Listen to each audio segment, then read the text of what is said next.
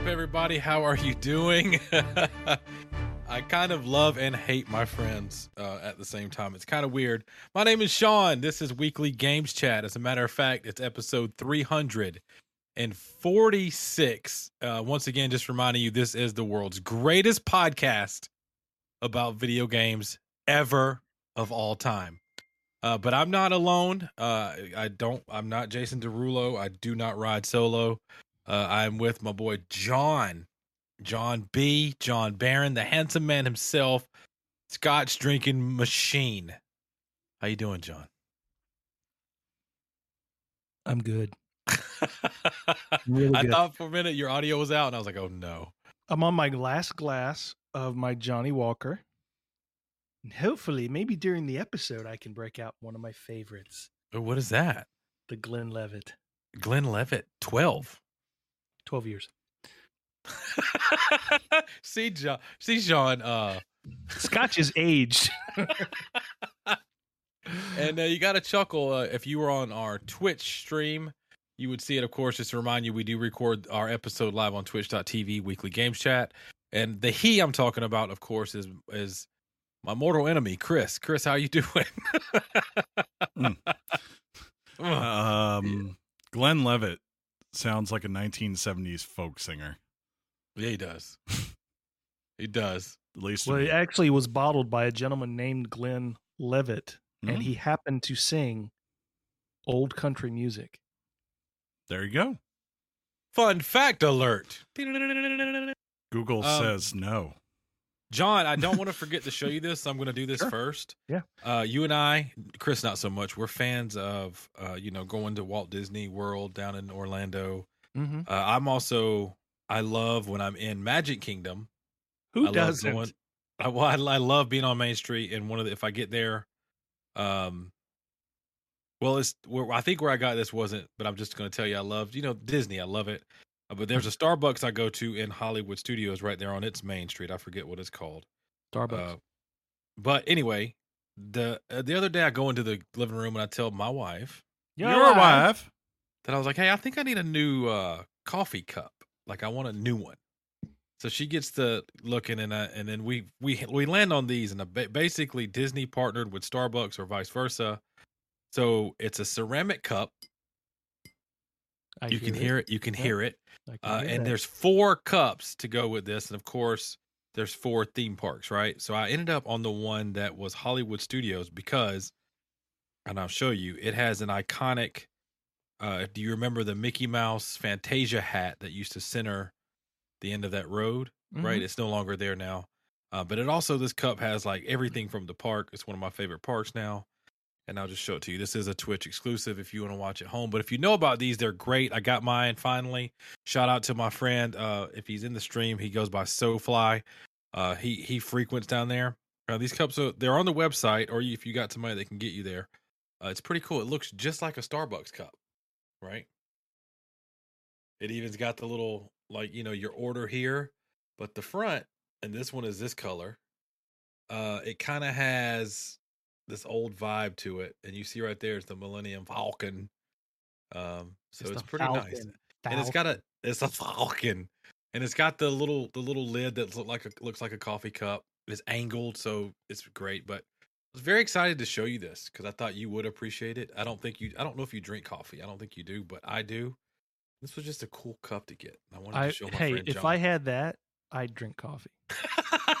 but it's it's so it was I think it was like 25 bucks, right? Which kind of seems like a lot, especially for a cup that on the bottom says you could not dishwash. Uh but Yeah. it's like I said, you can't get that's a good that's a good right there. That's that's a good. That's a good.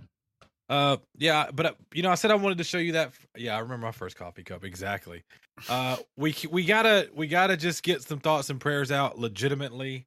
Um it's there's a big thing happening right now as we record the show and and we got to focus on that real quick. I don't care. I don't think I now wait, let's reset. I don't think y'all care if we say, you know, we our thoughts and prayers are with the people uh, in wartime now. And of course, there's a thing right now Ukraine's fighting for its life.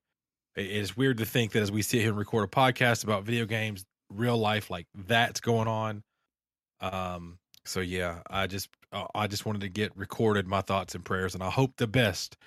Uh, I, I war is just not cool if if if it seems to be unprovoked, if it seems to be a bully type war. Uh, sometimes you got to fight, you know. Sometimes you gotta you gotta stand up for things, and and sometimes there is, you know, possibly a chance you got to do something like a war. Um, but then I'm on the other end where I think of that that song and Jackie Chan did it great in Rush, Rush Hour. It's like war, huh? What is it good for? You know. So there it is, boys. I just I don't know if you guys wanted to add anything to that, but it, it kind of sucks knowing that that's happening. You know. Yeah. I would Agreed. add that you know thoughts and prayers to um to our president because I don't care who you are. This is th- these types of things are very difficult to manage, just like threading a needle. Yeah, Um, sure. So it, it, it there's I don't recall anything this delicate since I recall like I was there like Right. Cu- like the the Cuban Missile Crisis comes to mind or just Yeah. something so volatile. And you know Um, what's crazy? If if we do if we do stay away from the ultimate scary thing we all think could happen, there will be a story that comes out, much like a story I read about the Cuban Missile Crisis. Uh, I hope it's not as close as that story. And if if you don't know what I'm talking about, there was apparently somebody like I think in a submarine. They got a signal and they could have perceived it as push the button to start the war, but they didn't and it it was a very scary moment. No, no, not like they actually went to push it and push the wrong button. They needed clarification, and thank God they did. Uh, but I can't help but think, you know, yes, this this part of Ukraine, uh, there there's been a lot of they they they've only been around what thirty years, uh, but I can't help but think not long ago somebody was probably sitting in a room playing a video game, you know, somebody that might listen to this podcast you know maybe with the smell of dinner being cooked in the kitchen and then and then in an instant that can go away so Look, we just need a situation where Rocky needs to fight Drago again, and we just need to settle this.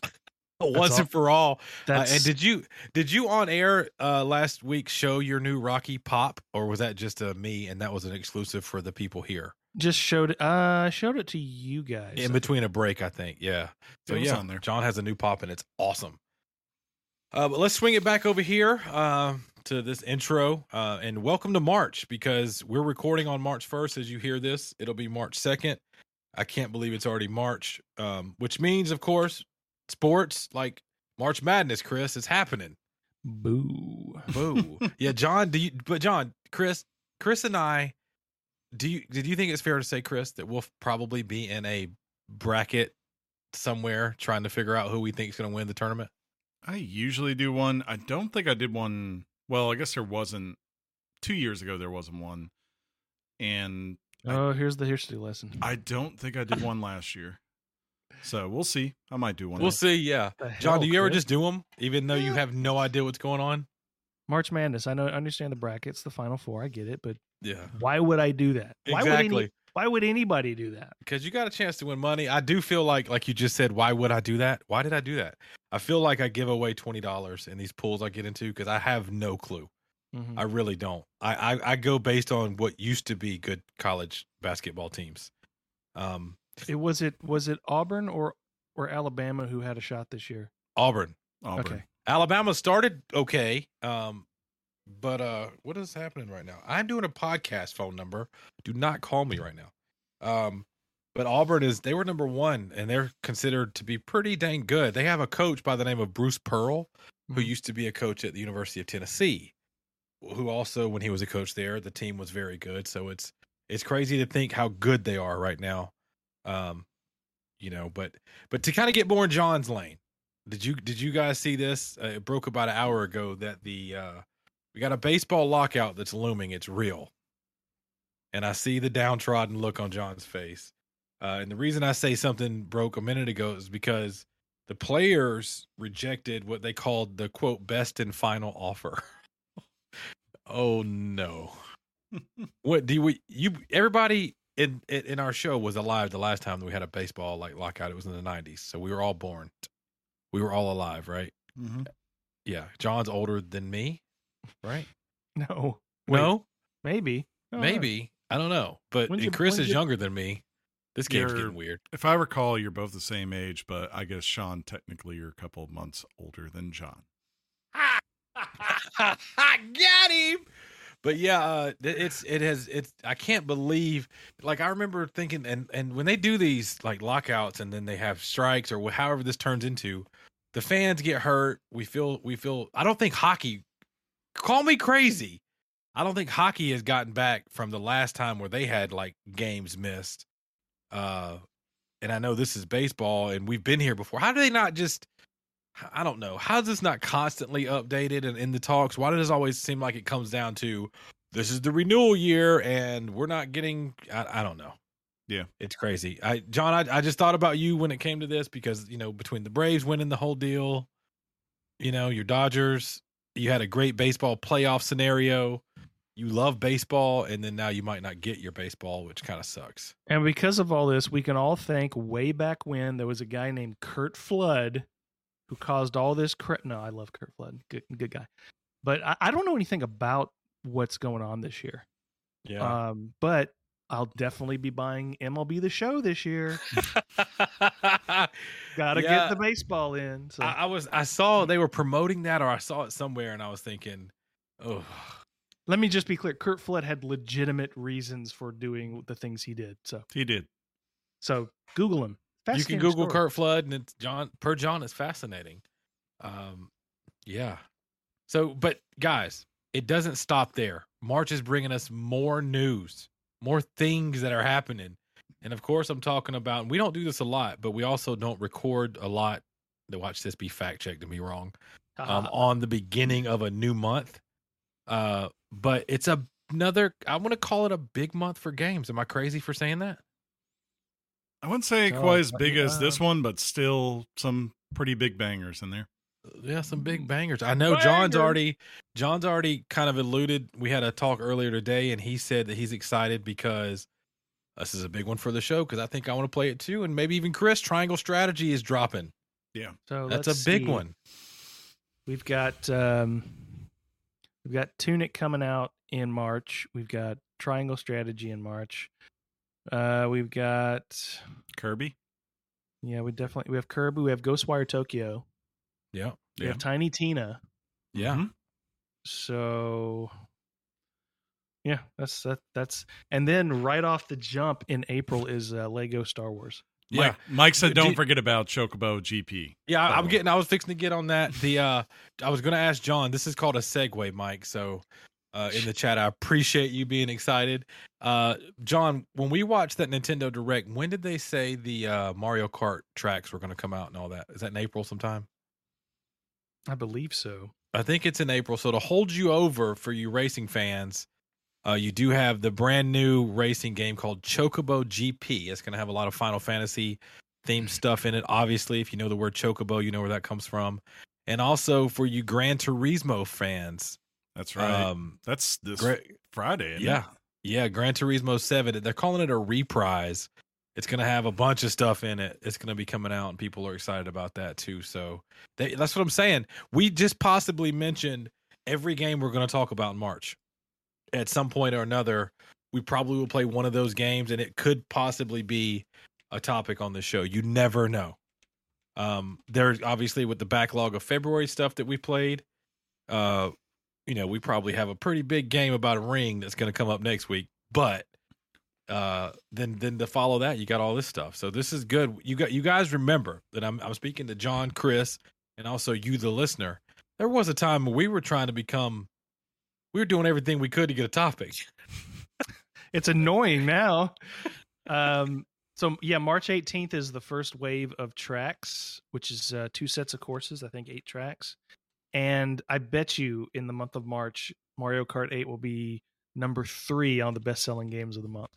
No doubt, it's going to be crazy. You heard it here, Uh, folks. there's a bunch of racing games. I love it.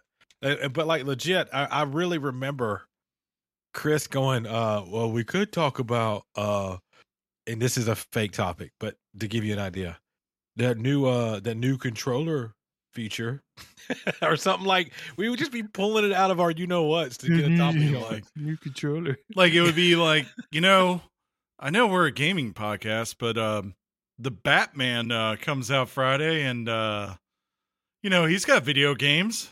Uh, right. Well, it's it's funny you bring that up. Maybe not because you're a pro. You know, you're not like these users in our chat on Twitch TV who uh, don't know how to make a topic out of stuff. But yeah, I did want to remind everyone, like Chris just said, that the Batman movie, and we do that's a more than a loose tie into games. It's coming out on March 4th of this year. What day is that? Friday, Friday, but technically Friday. you can go see it Thursday. We are we going, fam? Is this happening? I'm definitely going just because I'm a big Matt Reeves fan. Uh, the director. Who's that?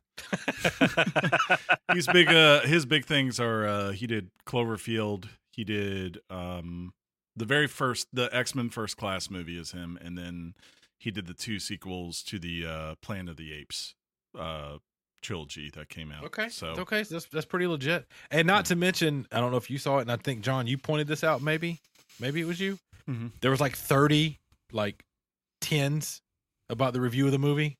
Mhm. It's everybody's talking about how good this movie is. The- And so you got this, and then you also had Elden Ring, which got reviewed ridiculously good, right right on the launch day of like everybody calling it a ten. So it's been a crazy good week for Chris. what's And, Elden you know, Ring? Yeah, what is what is Elden Ring? Um, are you still in the Elden Ring right now, Chris? Am I? Because I don't know if I don't Are know we if talking people, about Chris's hemorrhoids again? I no, that's a Henry, not an Elden. Uh, but I don't know Henry if uh, if if people didn't know this, Chris took off a Friday and a Monday. I walked outside this morning to let Penny out, and there was a bright thing in the sky, and I was like, Yeah, he. uh I think I think you admitted you only broke like the house for a few hours on a Saturday, and you came back and people got to see drunk Elden Ring, right? "Yes," which I was actually I was quite successful. I took down two bosses during that. That's legit because you didn't care. You you did not. You weren't afraid of nothing, bro. Took one down right before the show. Did yeah, you did. I, I kind of got to hear that, John. Um, so we've all we all have played Elden Ring, even even me, and I feel like I've beat beaten and and of course we'll talk about more next week. But I feel like I've conquered what would have been the equivalent of an ogre so far. Did Um, you did you take down Bloody Finger Steve yet? That's where I wanted to get at. How John has renamed bosses, and it is the funniest thing ever. Because because John will get if we if we're lucky, he'll get tickled, and then we'll get some tickle box John. but yeah, John, it, it we were talking today at, at it wasn't really lunch, but we were kind of talking about the way they've done this game is kind of it's old school where we're we're at the water cooler. Uh, did you did you do the one thing? That- Uh, I never even saw the one thing. How do you get to the thing? Well, I was just going down the place and I saw the guy, R- Red Finger Dave or whatever you called him, and then I call him something different every time. yeah, you do. But it, can you explain? Do you want to explain just how he was running at you and your reaction? So uh, some of you might be closer to our age, some of you might be younger. Who knows? But I I encourage everyone at least once in their life to see the movie Monty Python and the Holy Grail. And there's a scene that's the funniest scene in cinematic history, the funniest scene of all time. Hmm. Uh, you see, and see when you say something like that, sometimes you you see it, Chris either does the hmm or he does this thing like yeah, this is. just starts- I want to debate you right now, but you got a thing going on. I agree. I would agree. It's one of the funniest. so so Lancelot is running towards the gate. You can see him off like I don't know, Chris, like 100 yards, 200 yards in the distance, and these two guards are just looking at him like this, going like this. Hmm. Like, what's going on? And it loops. The scene loops like three or four times of the same footage of Lancelot. He's not getting any closer. They just repeat the same footage, and then it's the same footage of the guards doing like this. And then all of a sudden it cuts, and Lancelot's on the guards, and he and he stabs one of them. Was he? And the- he just goes ha ha. He goes, ha ha! Yeah. And the other guard, as he's passing through the gate, the other guard goes, wait. Wait. Anyway, I had a moment like that in Elden Ring where this, I forget his actual name, but it's Bloody Finger something. He's this, he's this blood red character and he materializes like 200 yards away and he starts running towards you. it's like, and I'm sitting there going, what? What is he? What is this guy? John's in the game now. That's not nice at all to Is- you. He's like, is he coming to talk to me? "Hey, Is Coach he- that buddy coming to say hey?" and he basically went, ha ha. It'd been funny if just- you'd been running Oh and my- uh, got like ten feet from you. and Go like, "Do you have a minute to talk about your car warranty extension?" Oh my god. But It yeah, Chris and I both. when and he I, took he took me down and I was I was like rolling in the I, floor. what you said like a one shot, it was a- basically. just just And then he- worked. and then he kept running. he just Oh my god. going. Bye. And yeah, Because- you've made. I want to Yeah. go see that guy because I want to see if he does that to me. Chris still hasn't seen the guy. Chris is like Oh. I might have he's put 107 hours in the game already. Mhm. I feel like I've seen a lot of a lot of guys. So, I mean, I was I was I- I was I mean I I had a moment where I was just like bending over to pick something up on a bridge, and all of a sudden a dude on a on a horse that looked like I don't know like one of the uh the Nazgul just appears and one shots me, and I was like, oh, well that was nice. I. I saw that. this I saw this YouTube video, hilarious, of this boss fight of the of of of, of your character on your on your steed or whatever it's called. It's like a goat with a yeah, and he's fighting someone else on horseback, and and the and then the boss has a speck of life, and you have a speck of life. And the character starts running towards the camera, and off to the side, some weak old skeleton with a torch just jabs him and kills him. It was just just- it was so funny. It's like you could see, and the and the guy just and, and the corpse with the torch just casually just walks away. Yeah. so funny. But anyway, that's not the reason we're here this week. You know. No, So- this is this is just teasing for the, of course, our intro. Uh, if you're new to the show, and then of course let you know that we did not not play Elden Ring. We have it covered. It is Wait. coming. We're not we're not doing that this week. I mean, I could have had a life the last. I, dude, I saw a YouTube video. You, how many hours whatever. have you honestly put in so far? Do you think?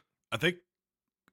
I think the game clock says I'm in the 50s and Steam says 60. So I, I think the game clock is actually accurate because if you pause, it I don't think it keeps running. So that's good. I saw a YouTube. Uh, I was watching YouTube, right, and Mhm. then the thing I watched ended, and then the guy came on talking about after my 80 hours in Elden Ring, I finally completed the game. I was like, holy lord, Yeah. a lot. That's a lot, dude. That's a lot. But yeah, we we we gonna we got it covered, smothered, and chunked. I promise you, it will be it will be coming up. But I don't, Chris. I don't know if you're gonna have a lot to add to this next question, John. If you do, I really don't. But we always kind of end the intro with, "Hey, is there anything we're watching? Anything that's standing out? Any recommendations for the peeps?" You might got anything, or we're gonna Um, have radio silence. If you're if you have Disney Plus, you can watch Steven Spielberg's West Side Story today when this goes live. Oh my goodness, he said it. We- West Yeah. West Side. Side. Yeah. Then- um.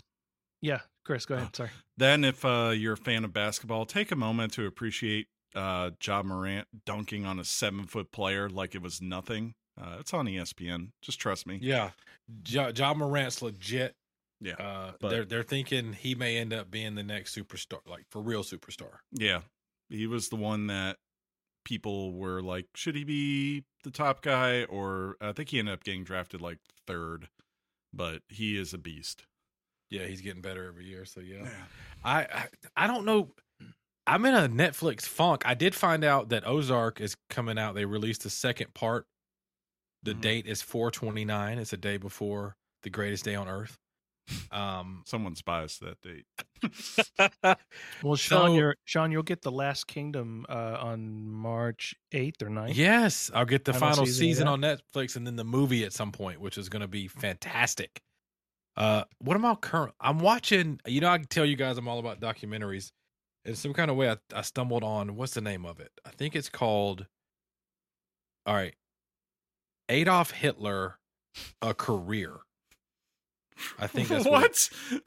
yeah, and I that's exactly. So I go, what is this? And you watch the preview, and it says the movie was made. Uh, the documentary movie was made in the seventies, but it talks about the unbelievable rise, which everybody knows the story, uh, the deception, and how Hitler got his power, and then how he completely fooled Mhm. most of his people who followed him in Germany, and behind the facade was this evil happening, and and it's it's crazy. I I still sometimes can't believe evil like that existed on an Earth not long before we came on the Earth.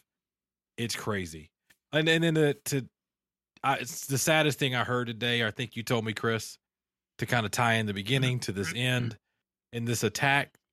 Was it you or was it Mike that told me that one of the, Oh, the historical? Yeah, yeah. tell that. oh yeah. Unfortunately, today, uh, as the bombings began, we apparently lost uh, one of the Holocaust museums there, which is like the site of like one of Hitler's worst atrocities. Yeah, Um, so ever. Sucks.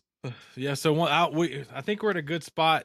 Uh, possibly. You think we're good to end the intro? You think we're rocking from a recording Yeah, standpoint? yeah. I, I haven't I haven't been watching anything at all. you you've been drinking your dan you're gonna make me say curse words because you're over there with your pinky up you're drinking your little red label and you can't wait for Guillermo del Toro's wine or whatever you're drinking next to open up you know and you I don't know the name of it I've already forgot John it's not wine it's I scotch like how- I get it Guillermo del Toro was John's. Like, no, I'm, he's I'm like, just, "Wait." I'm just playing on the joke that that you know you asked the question, and I, I think it's I don't know. I give off this vibe that I have nothing to say. Maybe yes yes So I Yeah. think I think the pivot is I usually go first, and then afterwards, it just kind of rolls.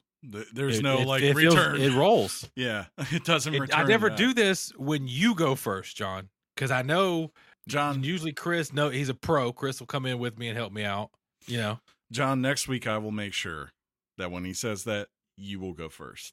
Yeah, Chris, I need help. I'm gonna phone a friend. why why would you, why would we ruin the bit? The bit Yeah. because people don't always understand the bit. They think I'm mean now, John, because of you, and I'm not. I love your face. I just wish you loved more of me. you know? All right, well, thank you guys for hanging in here on this intro. And if you if you're listening to the show, guess what's coming next? I don't know.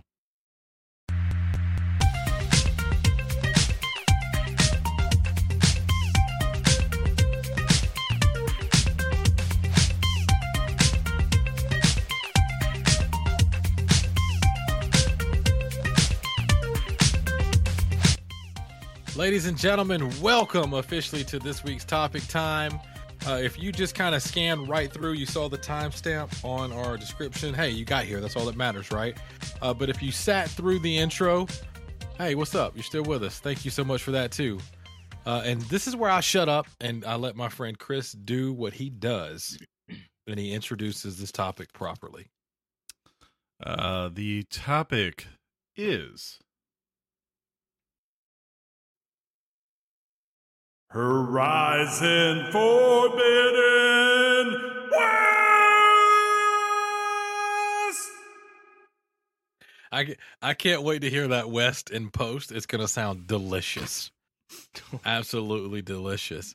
Uh, so, fun fact before we get going uh, John does own this game. Chris has played, and I have played this game. So, we all did pick up this game. Uh, and, and hey, if you missed what I just said, I've played this game.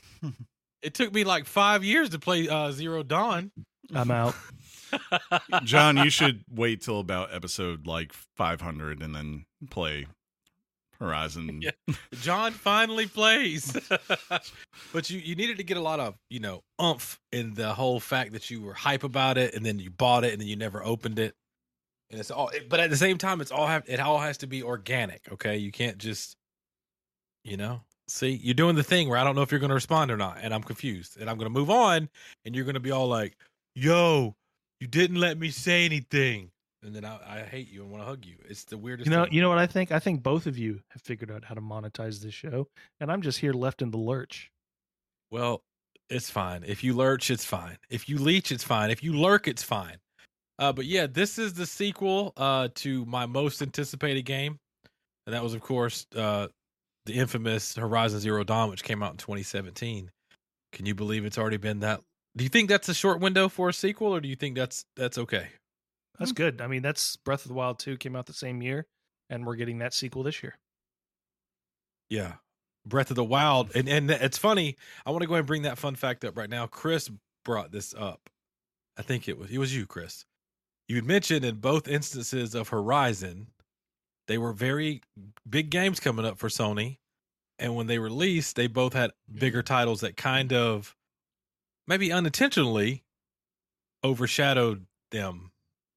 Yeah, I think um this one feels a little bit more like aw because they did try to steer clear of uh, Elden Ring. Like Elden Ring, member was supposed to come out at the end of January and then got Yeah. delayed uh, a month. And of course, last time, uh, unfortunately, this game came out and everyone played it for a couple of days, and then they promptly picked up Breath of the Wild. and Yeah, and proceeded. that was it. Yeah, I mean, so Uh, well, just to remind everybody, this is a uh, exclusive to PlayStation currently. I, I don't know what their plans are, obviously, to eventually bring it to PC. You know, we talked about Sony wanting to maybe do that with some of their stuff. Um, but right now, you can either get it on PS4 or PS5. And I got it on PS5. John has it on PS5, and so does Chris, obviously, because that's what we we all have. Um, but the game uh, picks up immediately and I'm, I'm going to say that loosely, right? I'm going to explain it in just a minute. After the events of the last game, kind of. And when I say, you know, I say it the way I just said it, it's because um, it kind of picks it right up, and you you're you're back at, you know, what Aloy does. Mhm. Um, but you find out that it's six months after the events of the final events, I should say, of Horizon Zero Dawn. Um, yeah, and and you're immediately remembered why you either like the game in the first place and stuff like that. Uh, because I, was gonna say, or if you don't, but I don't think you'd buy this game if you didn't like the first game. Yeah. Uh, it was it was pointed out to me by a friend, our our our good friend uh, Adam, that uh he kind of started playing the game before us. Do you remember this, Chris? Uh, when I joked as it being a spoiler, but he said, "Oh, that was cool," and I said, "What?" And he said, "Basically, you you find out the why about something," and I was like, "What?" And it's it's the first time he can remember, and now that I've played it, I kind of know what he's talking about, and I can't think of another example where you you play a game, right, and you got all the best gear in the world, the best weapon. The sequel comes out, and you got nothing. You start from fr- like you just lost everything. Yeah, I kind of disagreed with him on that. Th- Yeah. it actually kind of PO'd me the way that this Yeah. happened. He set it up like it kind of made sense. Mhm. They do mention, all right, and I, I can give it credit for this. A lot of games don't necessarily mention it, but in the dialogue, she mentions why all of a sudden you have a basic, uh, you know, weapon and basic armor again. Yeah. But it's it's very vague, isn't it? yeah, like usually, like she basically just says she lost her gear as she was doing stuff over the last couple of months. Like that's that's what she says. Versus like you know when he said that, I was like, wait a minute. In Mass Effect Two, the reason you go back to nothing is because you literally die. And you know, of course, Metroid famously always has kind of nuked you at the beginning of the beginning of these games. I mean, shoot, God of War three, they tossed you down the hell. I Yeah. mean, so you kind of go, yeah, yeah. Uh, but I mean, so we we were set up. I think I don't think he meant to set us up. I think he did think that was cool, but for me, it didn't.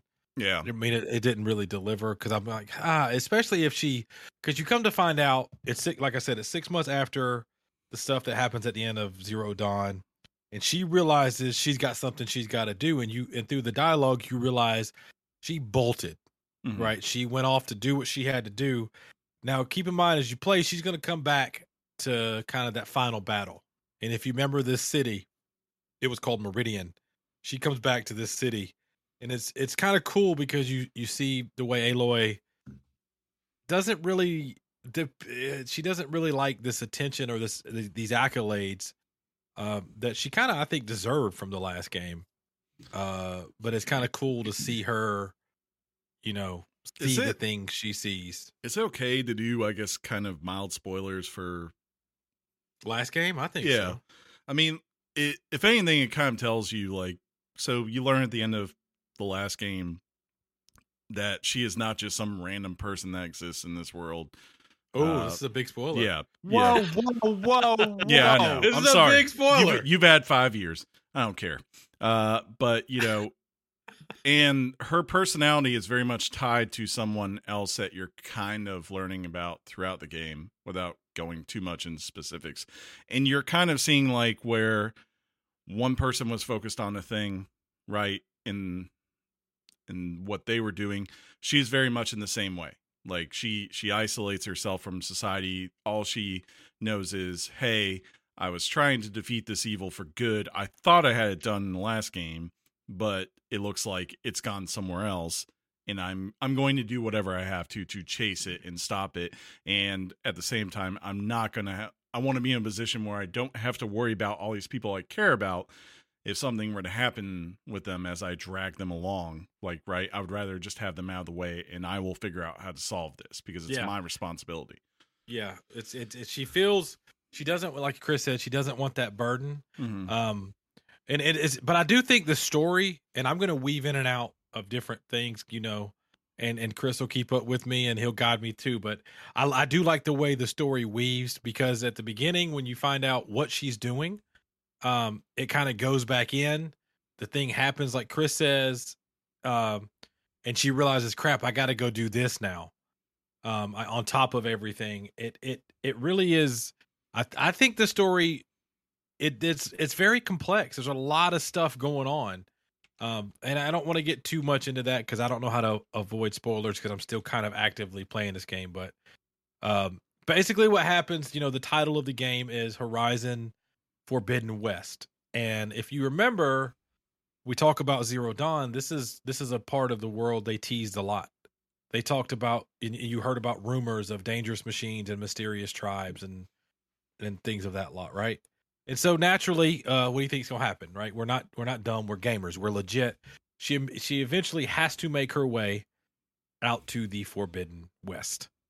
Um. So yeah, there you go. And the setting, it's crazy. I'm gonna tell you that right now. Of course, she gets there, uh, and yeah, she sees the things that they they talked about. Right, Chris? Did uh, do you think that's fair to say? She saw she, at least even if you just make it to the Forbidden West you start seeing things like crazy new machines or Yeah. you know this crazy civil war that's happening between these tribes out there right Yeah, it almost feels like it's a little bit of um the best thing I could think of is like something like Planet of the Apes, like the original ones, right? Like where you have this period that or place that is kind of a forbidden zone and for whatever reason it feels like someone long ago said don't go here and as you start to go in it you can be like, "Oh, they don't want that out there. They don't want people to know what's actually Right. going else out here because they have control of this area and it's kind of stable, right? Compared to Yeah. maybe uh some other places. I, you know it's crazy one of the things that i you know it's called the forbidden west and it reminded me of and it's continually to remind me of when we think about like in the states we think of the old west how it was wild and crazy Mhm. and and to tie that in uh the west is a lot of this game right is based in what would be the continental united states. So the west literally is the west. Uh Yeah. it's not just like this made up wor- world. We're all we are on earth you know? Um and and yeah. So she does have this main goal that you end up you end up realizing you need to do. Uh, it's very important.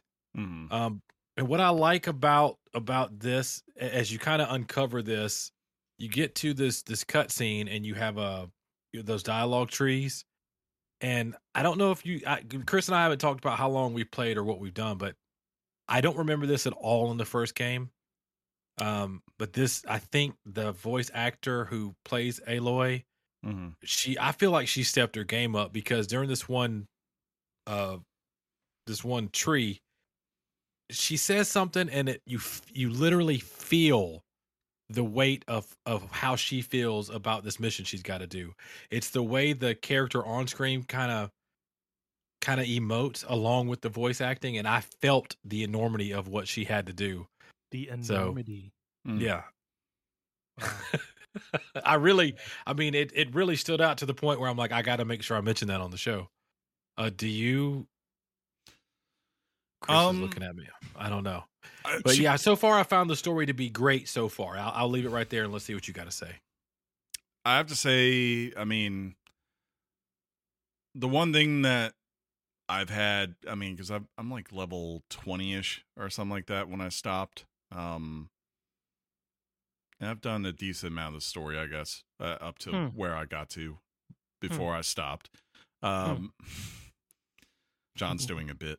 Um anyways, uh but so far I don't know, like her her delivery for a lot of it is kind of the same. Like she's very calm and just kind of collective, but she's like consistently getting more and more pissed off like under her breath the whole entire time because she's having to deal with new factions that have kind of heard of her, right? But they don't know her the way that like the people of Meridian do, right? Or the Nora have come to respect her.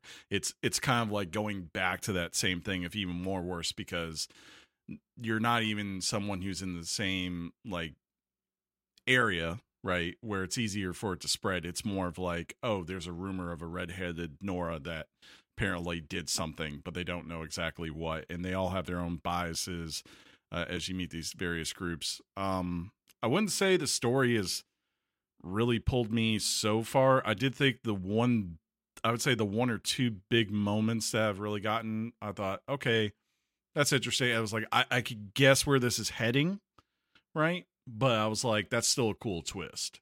Um, yeah, and, and the, that's what I meant by the tying in. mm, Uh, it's it's first of all, it's a far it's it's a far fetched story. Uh, to a degree because of y y I don't want to spoil it, but there's something you got to do. I mean, for God's sakes, people worship machines and they worship the past because they see, and this is not a spoiler. They did this in the last game. There's data recordings and and images from you know however many years ago real humans lived on Earth, and they call them the old, you know, the old humans and stuff.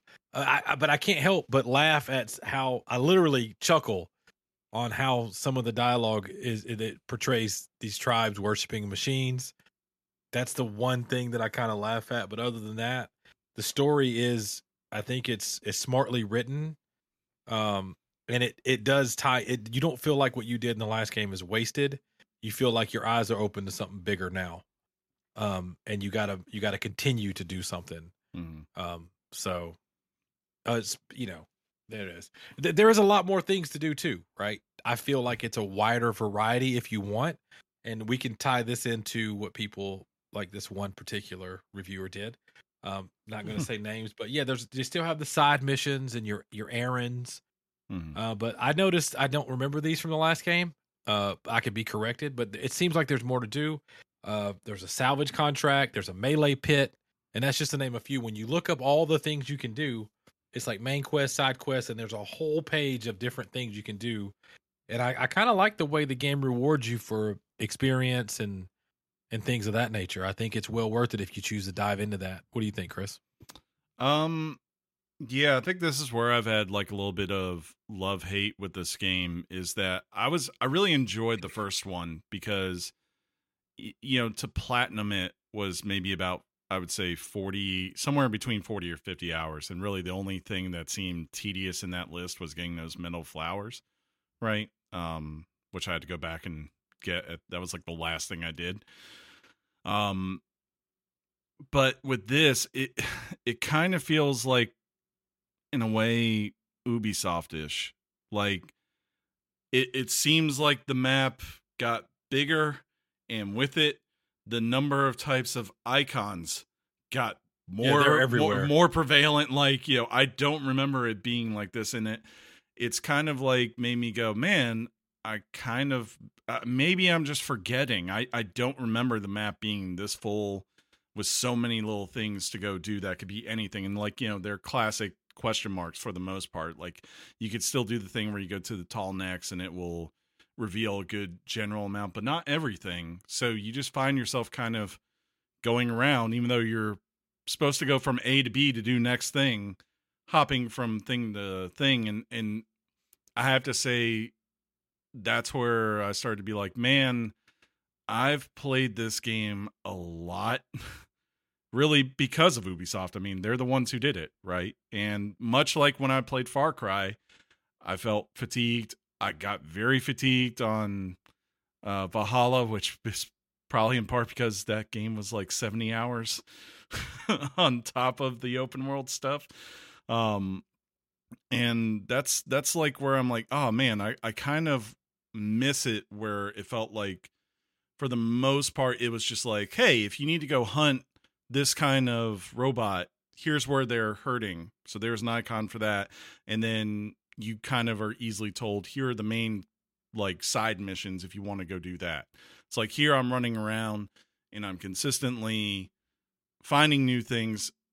It all just kind of seems like activities, not really any of them heightened than the other. And at the same time, as you're doing this, it's like pick up and kill everything in front of you because there's this huge upgrade tree that requires everything and anything as a resource uh to you know to progress and make yourself stronger right like you see even like to the point like you could see a rabbit going out in front of you you're like i might as well kill it because there's probably going to be some upgrade that says get two rat bone or rabbit bones and two rabbit pill- pellets to you know make the next thing of this um Yeah, and- it's funny to hear um hear your take on that, and it, it's crazy to think of the dichotomy Mhm. from both of our points of view because I don't want to get sucked into the classic Ubisoft game, the Far Cry, the Assassin's Creed. yeah And I hear people, and this is one of the knocks that I've heard that this game for Horizon feels more like a, you know, Ubisoft game than anything they've done. Well, the, you know, the previous Horizon or whatever. Mhm. And it is because the the map got big. But I,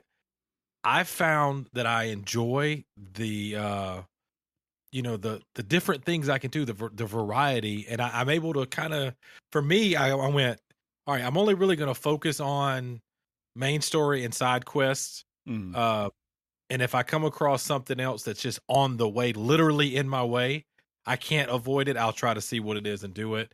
Uh, and I've enjoyed it, and I think it's because I enjoy this character and I enjoy this world. Uh, and I, I, some people may push back and go, "There's no way this world's better than Far Cry." Well, maybe not. Yeah, that's up to you to decide. It- or maybe it's not better than Assassin's Creed. Maybe, maybe not. But to me, it is. I mean, the big thing I'll say is that it's very pretty to look at. Um, yeah, I, I'm literally yes, yes. That's a good. So so one thing this game does do, uh, it, it brings back previous characters, and I looked up the stat: thirteen characters, main characters that you had dialogues with. Thirteen come to this game. There's a total of they're saying seventeen. I'm gonna call them as a as a highlight main characters. I'm gonna I'm doing air quotes, um, and of course this will not count merchants and things like that, right? Mm. Uh, but it, Chris brought this to my attention first, and at first I gave him some pushback, and I'll explain why I did that. Uh, but their models of these characters, when you have conversations with them, they're some of the best I've ever seen. Oh, they're they're Ever. easily they are the best. I, I will go above and beyond like random NPC that you are only going to see once in this game and has maybe one like you know a total of three lines of dialogue and is probably voiced by an actress or an actor that is voicing 15 other characters in the game right uh Yeah. looks just as good as say uh who's the uh, main first guy you're hanging out with uh you know i'm talking about as the Varl? yeah like looks looks just as good as him right Yeah. like it is Yeah. amazing especially if you go into like when you're in these cutscenes with them if you go into photo mode and you start zooming in putting filters and all that it's you're like wow this is impressive like the to me you could tell where the time and development went and it really seemed to be above all else they really wanted to make a game that looked very very very uh visually stunning right? Down from looking at things from the draw distance like how it looks like when you're swimming underwater but most importantly they didn't want to I, I think they didn't want to have it where the classic going up to talk to someone because you have a lot of i wouldn't say they're dialogue trees but you do have these parts where every time you go up to talk to someone there's usually the main option of hey get the thing to progress the quest and then there's like two or three side options that are giving you exposition on whatever it is you're doing and i think they wanted to make sure that you know you didn't feel like you're having say the classic mass effect andromeda moment where you're like that's a dead eye looking npc Yeah, they don't. talking They don't have. And you, yeah, that's that's the second thing I wanted to highlight as far as when you when you do see these characters and you see how great they look. Mhm. Uh, I thought there were three really really cool things about them. The, the, like the way they look, the models, they're amazing. They almost look like real in Yeah. some ca- cases. I like the way the convo trees flow.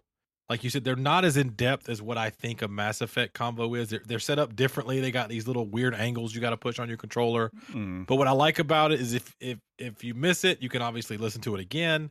Or if you don't want to listen to it again, you can continue and usually it'll tie back in and they'll tell you the same thing multiple times in case you're a meathead and you can't figure out what they're trying to tell you. That works for me a lot. The third thing I like about them when you really zoom in and you have these conversations, I feel like it it once again highlights Aloy's personality uh, way more than it did in Horizon Zero Dawn. And and I played the ending of just for context. I, I I played the ending of Zero Dawn like not too long ago, so I got to see the PS4 version of the game running on PS5, and then of course I saw this game made for PS5 running on PS5, and I think that Aloy's personality is is is effing amazing in this game. Yeah. Do I have would- anything to say on that? On that? Um. Yeah, I agree. Her personality. I mean, like it's it's a very good performance by her. I I mean, I don't think there's a truly bad vocal performance I've heard so far. no, everything's been top notch, Um, right?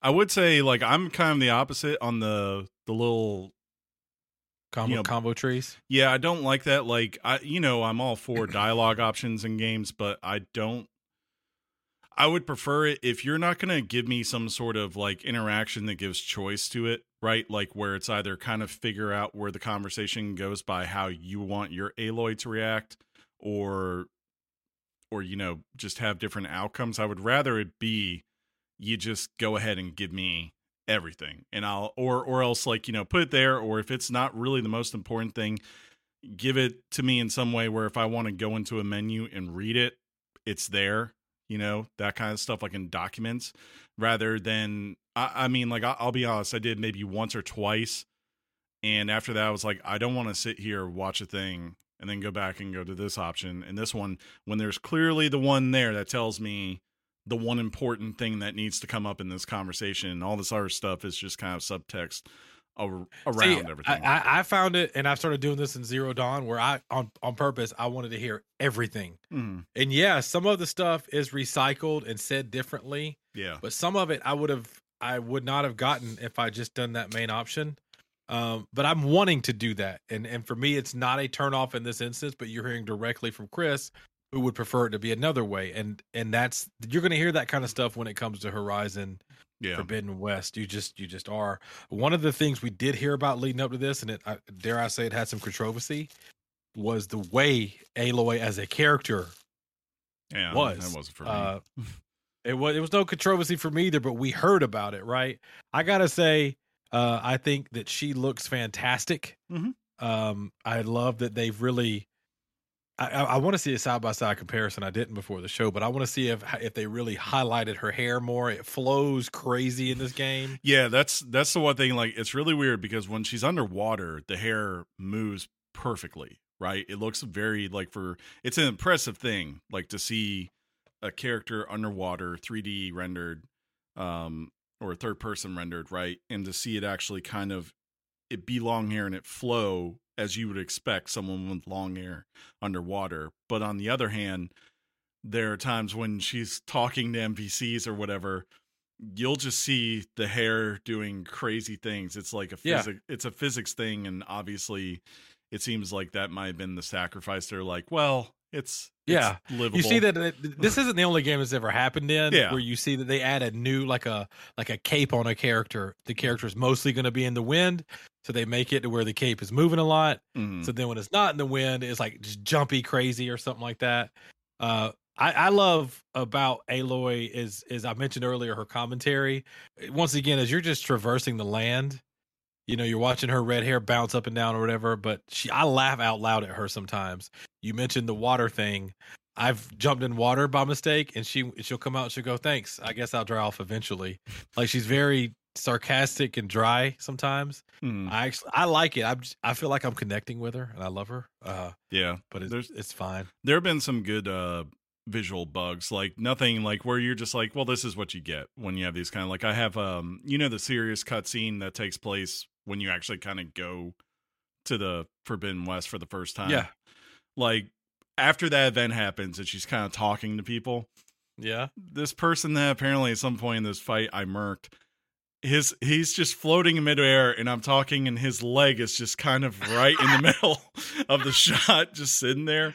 I had one time um, where I was trying to climb and jump, and then she just got stuck and started going up and down. I was like, okay, Yeah, you gotta love open world games sometimes. It's Yeah, sometimes fun. that stuff happens. I mean, it's- I haven't had those quirky graphical things. Mhm. Uh, for me, I felt like the uh the graphics have been great. To be quite honest with you, like Chris said, it really does look good. yeah. Uh, it, what I did, guys, is I I first played it on my my big TV over there.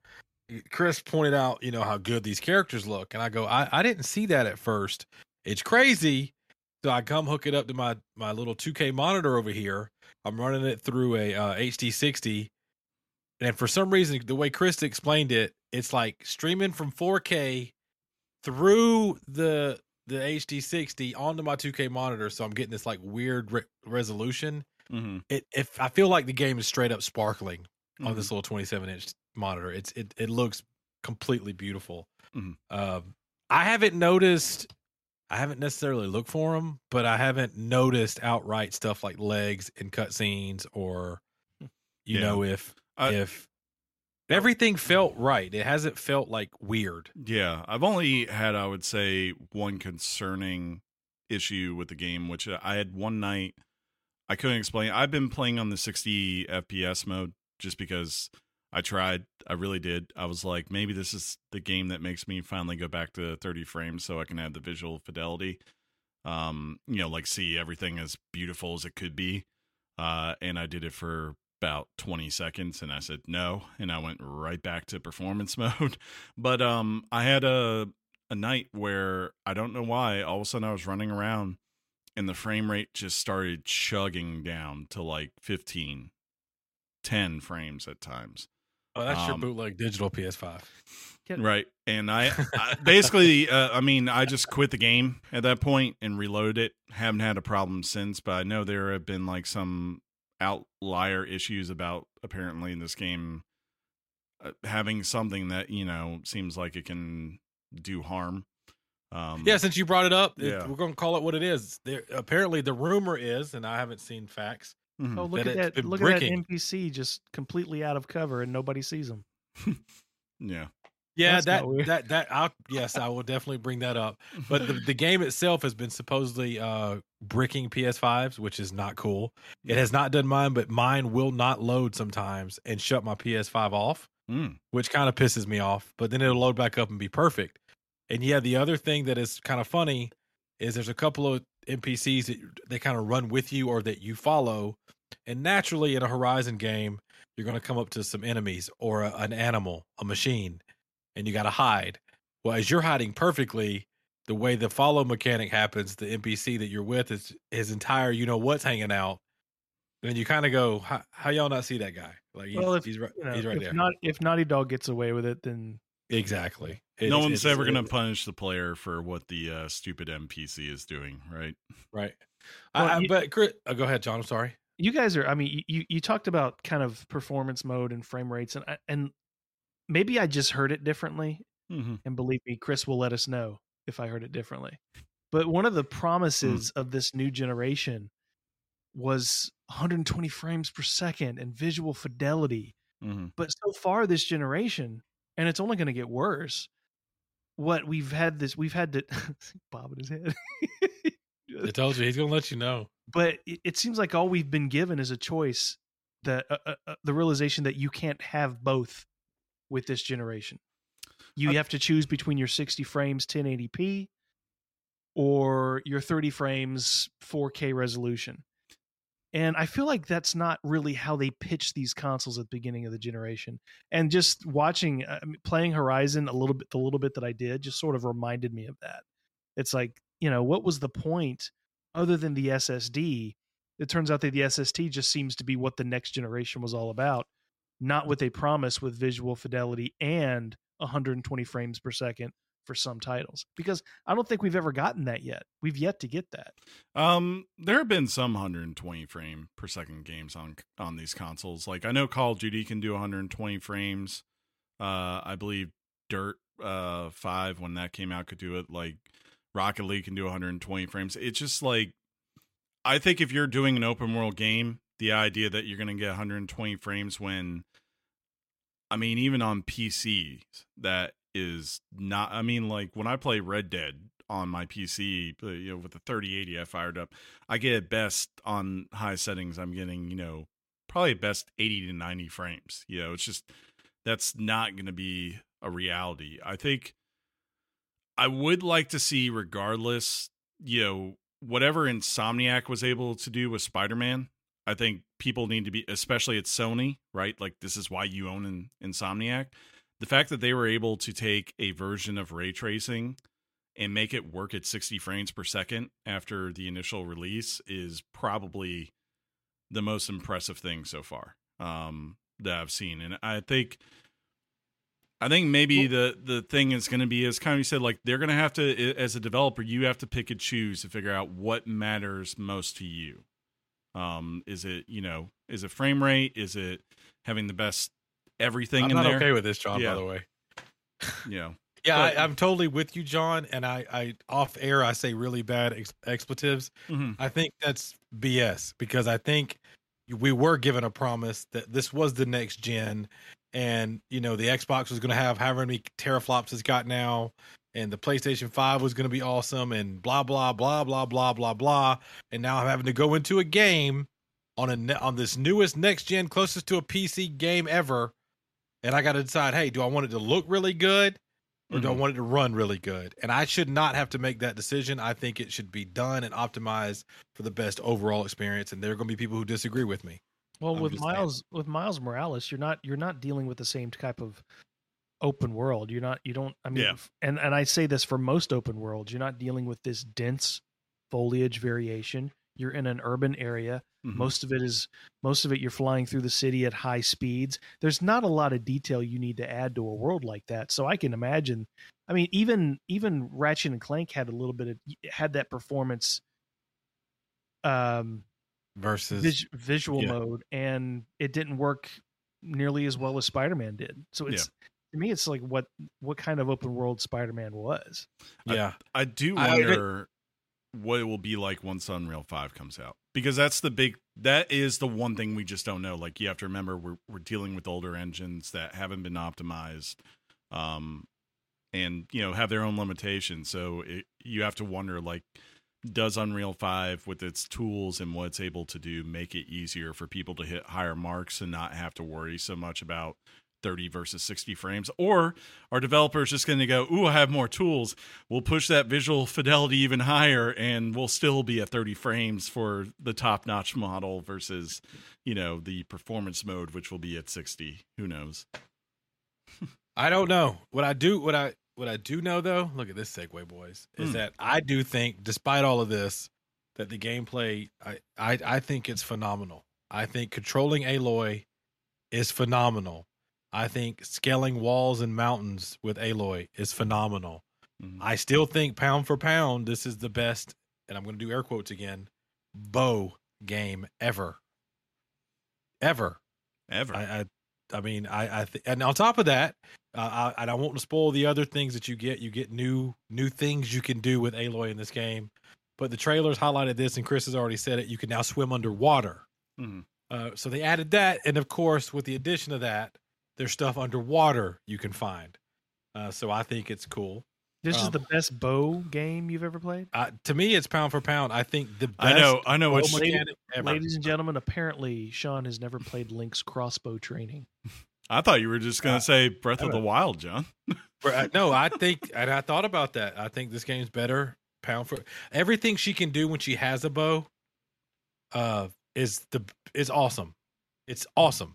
No, I Um, remember when the first game came out, I was skeptical because about because the game the main game mechanic is the bow and arrow and I'm like, ah all the games I've played this has kind of like been a side weapon, that kind of thing. Is it really going to work making it you know, but it it gives you a perfect hybrid w- with where the bow in the first game, and I'm sure in this game, felt like a melee weapon to some Hmm. degree because of your ability to be mobile. Time Yeah. to go mobile. You know, our, our guest host of last week, uh, Acid Sugar. Great job last week, by the way, buddy. um, Uh, I'm, in- in fill- chat- I'm, I'm I'm filling in for acid this week.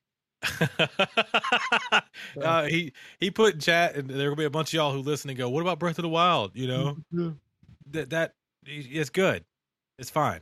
What about Far y'all- Cry? Far Cry's got a great bow I too. I told you I don't like Far Cry games, which is, in itself is funny Well, here's the thing for that all the things that that we've I- already said. here's the thing that I give credit for for Breath of the Wild.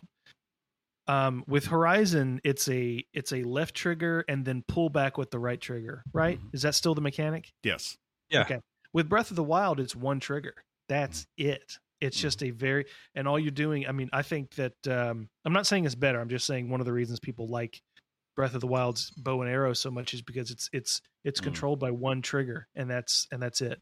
The one trigger aims and pulls back simultaneously at the same time, and you're using your controller um as sort of if you if you set it this way as a gyroscope to Yeah, I hate gyroscopes to begin with. Let's go ahead and put Well, that I mean, out there. yeah, and you can disable it obviously. but But I but it's, I say that, but I love the gimmick when you're holding a PS5 controller. When you draw your bow, you start hearing what it sounds like to draw a bow. You know, and, and the vibe, the the feedback on this controller is top notch. It's it's. I love the actual gameplay portion of this game. Um, you know, this game's about machines, uh, and, and I'm pretty sure you guys vouch, Chris, the ones you've seen. I think these machines are are bigger and and sometimes even harder than the previous game. yeah, Yeah, I think uh the core loop, I mean like and I would say this for for people in general, if you're f- like I don't think this game has something new in it that is going to win if you played the first game and for whatever reason did not click for you, right?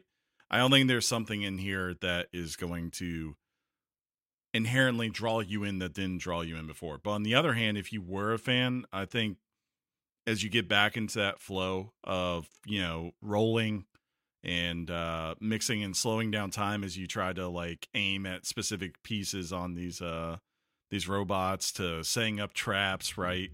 Um using like the shock wire thing uh and all those uh devices like you're gonna you're gonna feel right at home and you're you're gonna you know feel like it's just as fun as you had with the first game. Like it, it, there's various ways you can approach problems whether it's as I, as I said like kind of stealthily going around and putting these traps out and then initiating chaos to if you want to especially maybe the one thing they did improve a little bit more this time you want to go up there and start murking uh uh robots with your uh your staff there it's it's very effective Well, and that's a good that's a good tie-in. I, John, I don't want to run you over. What you got, I- bud? I was gonna. I was just curious. One of the things that people liked to avoid in the first game was the melee combat with Mm-hmm. your.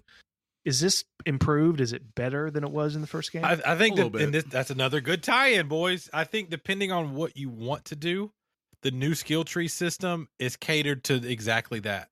So you're going to earn points as you level up that go towards this skill tree. If you decide that you want to go more, you know, combat focused where you use a spear, there's you can put points into that. If you want to do other things, you can do that. Uh, I I think it's cool. And let me, yeah, I got them right here. So the different skill trees now I'll list them out and then I'll tell you kind of what they do so you can kind of get the idea of how this would work. There's a warrior, a trapper, a hunter, a survivor, an infiltrator, and a machine master. Mhm. The warrior would be, at least at the very beginning of the skill tree, is all about damage and fighting, right? So that's going to be your DPS and using your little spear. The uh, trapper, yeah, it's going to help you build traps faster, but it also there's there's there's uh, uh, you can pick ways to harness your elemental damage. So like frost and fire damage can be increased if you go down that route. Uh, the sharpshooter, of course, it's what you think is going to be tied into your bow and arrow. It's going to give you things like concentration and stamina.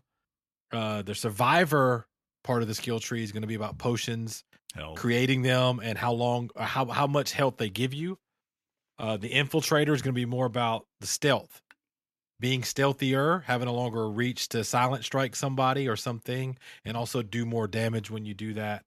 And then the machine master, if you can't figure out what that is, uh, it helps you better with everything having to do with machines, from actually mounting the machines or picking up a weapon from a machine. It helps you with that. So it, it's very, it's a very big tree, and you do earn a lot of points as you level up. So it kind of depends on what you want to do. You agree with that, Yeah. Chris? Yeah, I wouldn't say like the skill tree really isn't like trying to be the kind where it's like pick your poison of like what you want to be. It's more of just what order do you feel like is important first. Like Right. I, I of course went down hunter first because I always use my my bow and arrow primarily uh in in fighting and then afterwards it started to expand the other ones um but like whenever you do any kind of side quest not only are you getting uh points for these skill trees like when you level in the game you're getting tons of uh skill points just from doing various activities whether it's an actual quest or if it's just oh you see a rebel outpost let me go out here and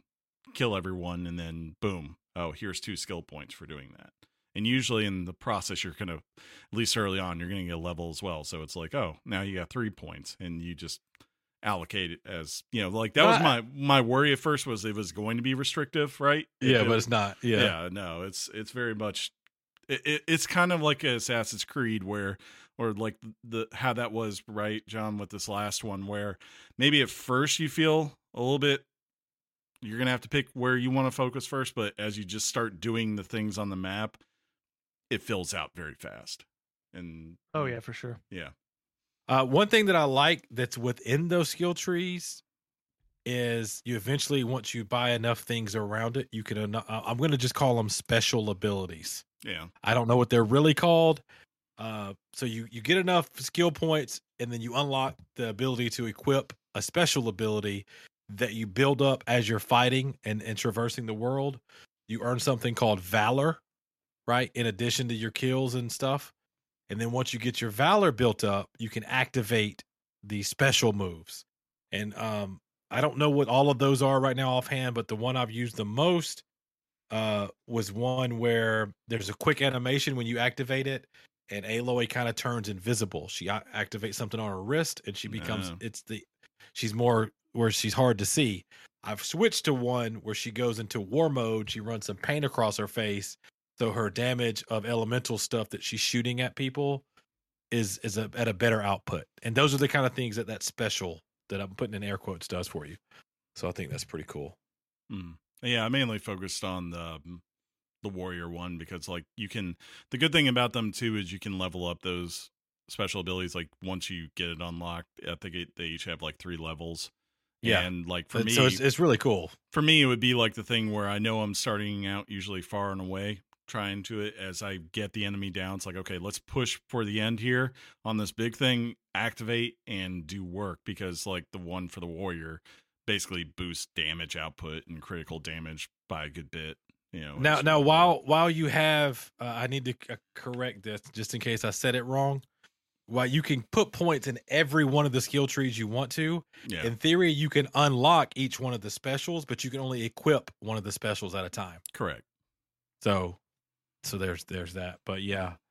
Um the the one thing I wanted to add, there was something like 43 machines in the world. Uh only 17 are new. And they Mhm. all like I mentioned earlier, they have new and they're calling them extended behaviors. I just think that means they look for you smarter and they I've noticed that the machines that I fight they they come at me, bro, way more than they used to, and they're very accurate. With they have artillery hooked to them, they're super accurate.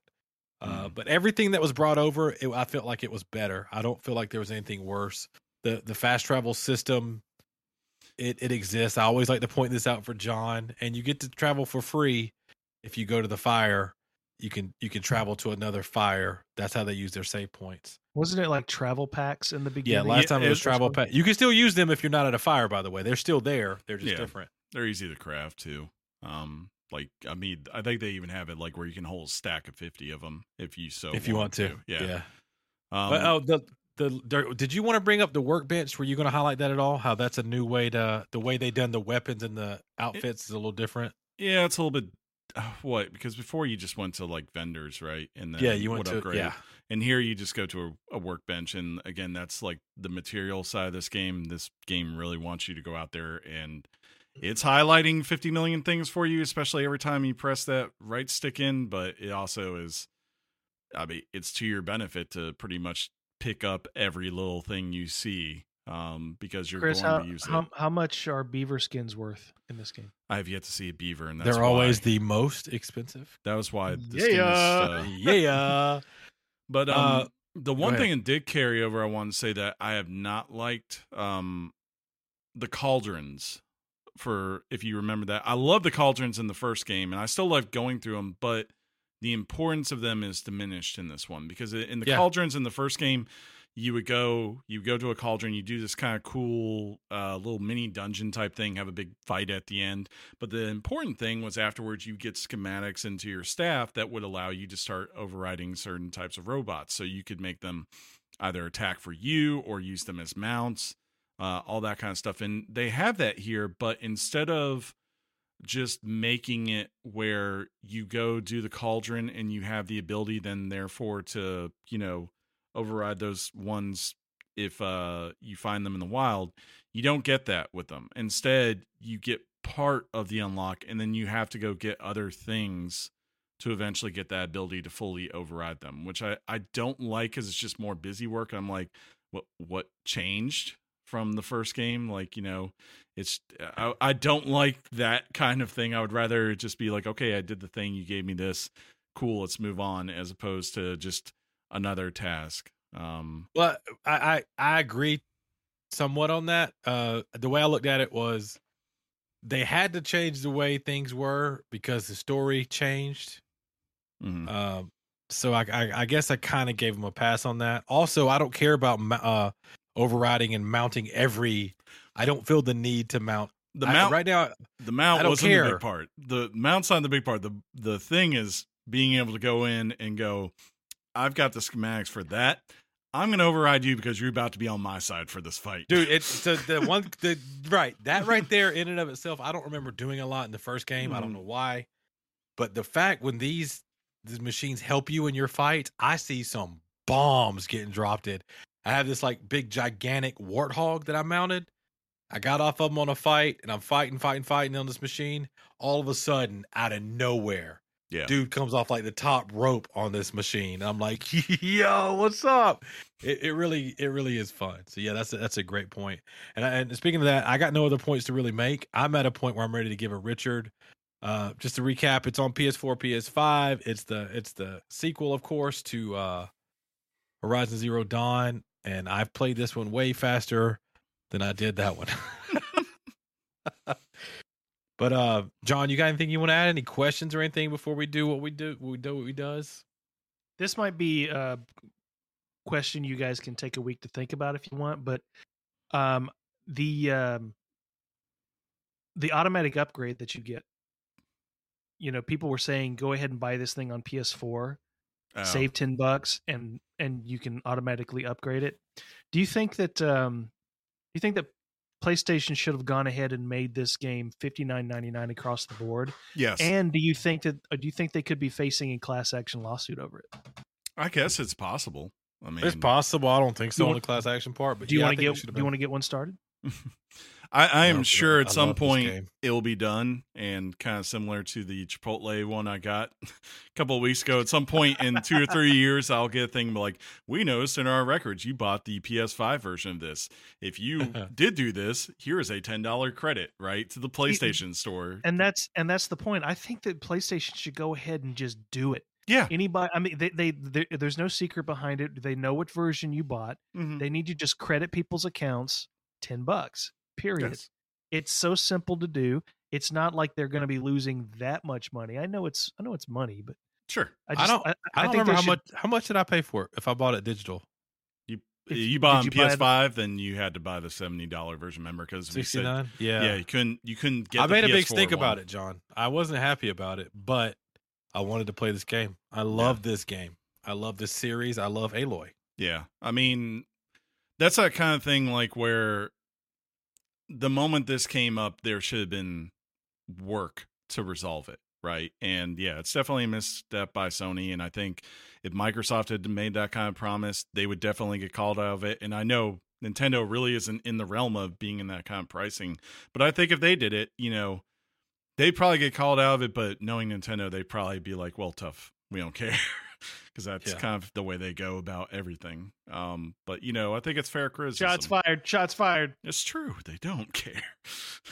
um, well, but uh, I I'll go first, or unless you want to. But go ahead, buddy. Yeah, Yeah. that's fine. I think right now, um, I'm waiting for this game to grab me. Uh, you know, I really love the first one. I, I, I really like it was a breath of fresh air because, especially because I played it around that time of Breath of the Wild. You know, again, that was a big game, right? And, um, you'd seen so many of them, and like I, I praised it at the time where I was like, you could play this game and not and do all the important things, not do all the collectible stuff, right?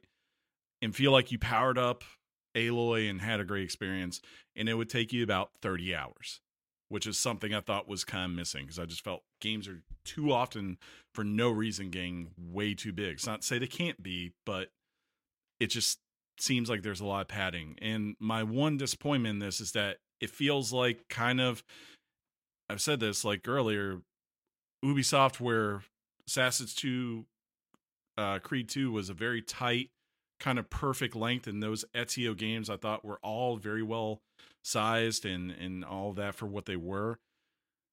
Then over time it was like add more things, add more things and it makes the game longer and longer and you're like I don't know if I want to dedicate this many hours to this and I'm having that problem here because the one thing I've taken away from this game was how much of these characters while the performances are good these side characters how many of them I have to recall um, and I don't know. Yeah, you had a problem with that, and I didn't. I don't know why. well, yeah, because you just played.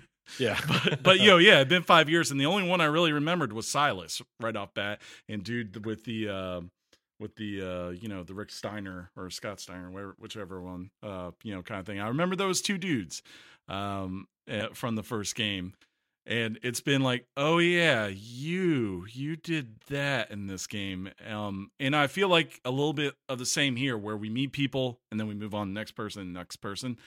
Um, so I'm kind of I'm waiting for the game to grab me because I've heard there's something on the back end that really does, like some things happen. I've as it always does. yeah. So I'm very I'm very excited to see that through. It's just it's going to be this thing where given what I'm playing right now, I don't know if it'll be the game I go right back to after I finish what I'm playing.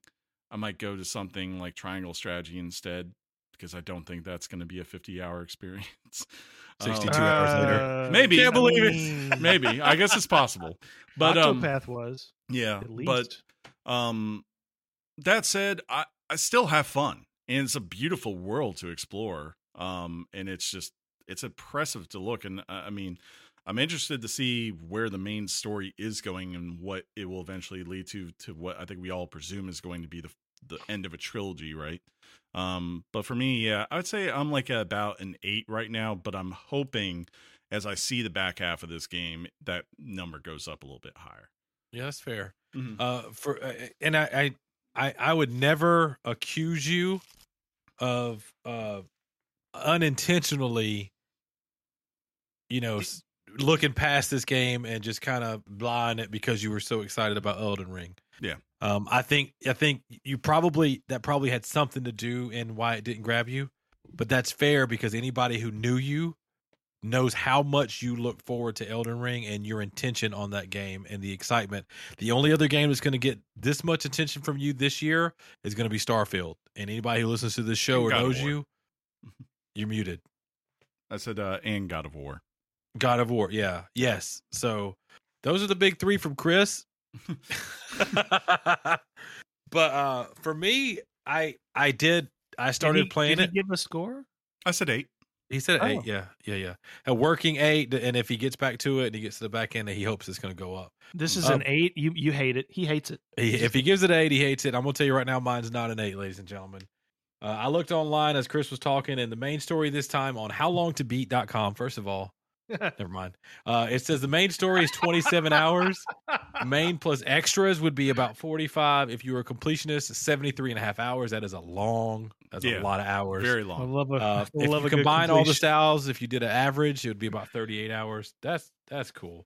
Uh, I've played I've played a bunch of it. I like it a lot. Uh, some of the shortcomings that some people point out for instance, that it's a Ubisoft type game, blah blah blah. I don't care about that. I, I feel like if it's a game and it grabs you as a gamer, that's all that matters, and that's what this game has done.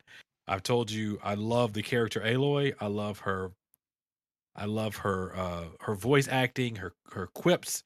I love everything. I love the story. I love and and part of it I think I have a big jump on the grabbing because I did finish the previous game not too long ago by just my own stumbling and not playing. It just happened to be that way. So I'm landing a lot higher than Chris. It's not a perfect game, but it's also not an eight to me. I'm just calling it right now a 9.95, and that's going to simply depend on when it finishes. This this has the potential to be, for whatever reason, it has the potential to be my game of the year. Uh, and I don't know why that is, but you know how if you're a gamer and you play a game you like, you know what it means to you. I don't feel like it does anything that needs to be taken away from it in, as from a a point to this to this to this to make it like not a nine or a nine point nine five in my case. So that's where I'm landing, ladies and gentlemen. I appreciate you guys listening, and I hope you appreciate the different views Chris and I have, or Chris and I and John when we do these kind of things for sure. For sure. Well, if it's a, if it's a Ubisoft game, I, I mean, I'm going to go ahead and give it a ten. True. So the track you know me. record checks out. Hot off the press and straight to your ears. Weekly Games Chat presents the news. News.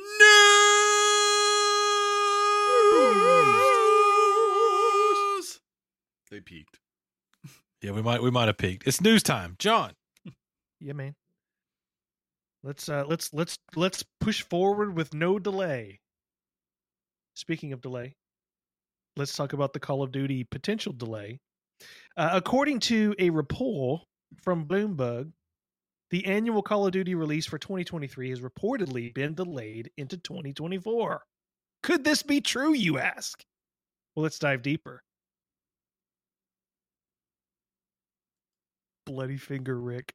Uh, according to the article, executives in charge made the decisions early after a quote, recent entry in the series failed to meet expectations. I wonder what that one was. Which led to the belief that the annual release schedule could be a detriment to the series.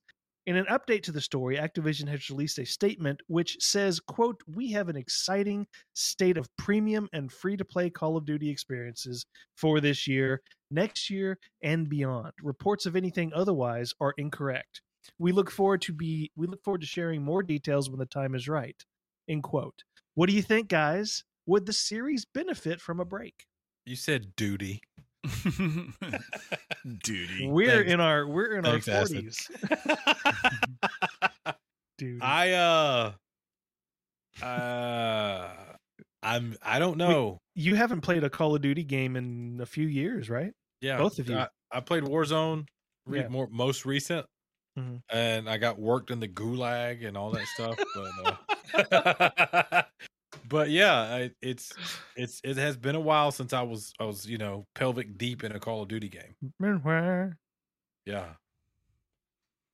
yeah. right. cool, Chris. What do you think? Uh, let's see. Does it need a break? yes, it needs a break.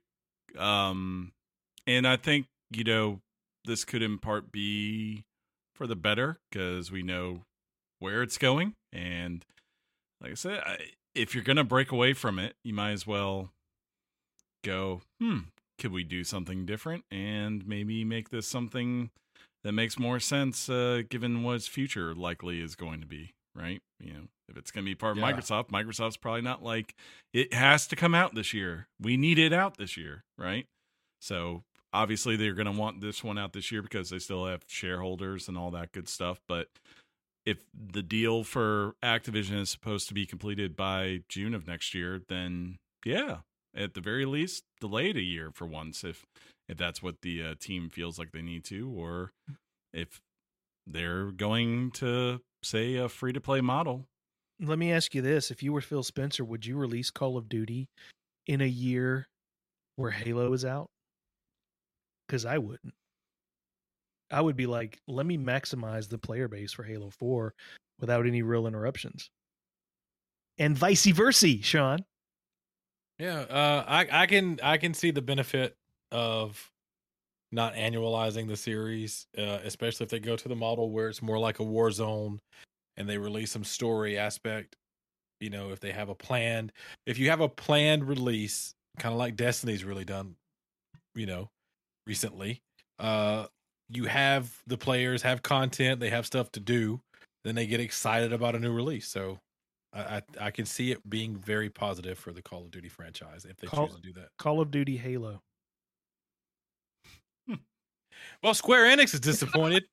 uh, despite positive reviews uh, for Guardians of the Galaxy, um, sales on launch day undershot our initial expectations, and that was a quote, according to Square Enix's latest financial briefing.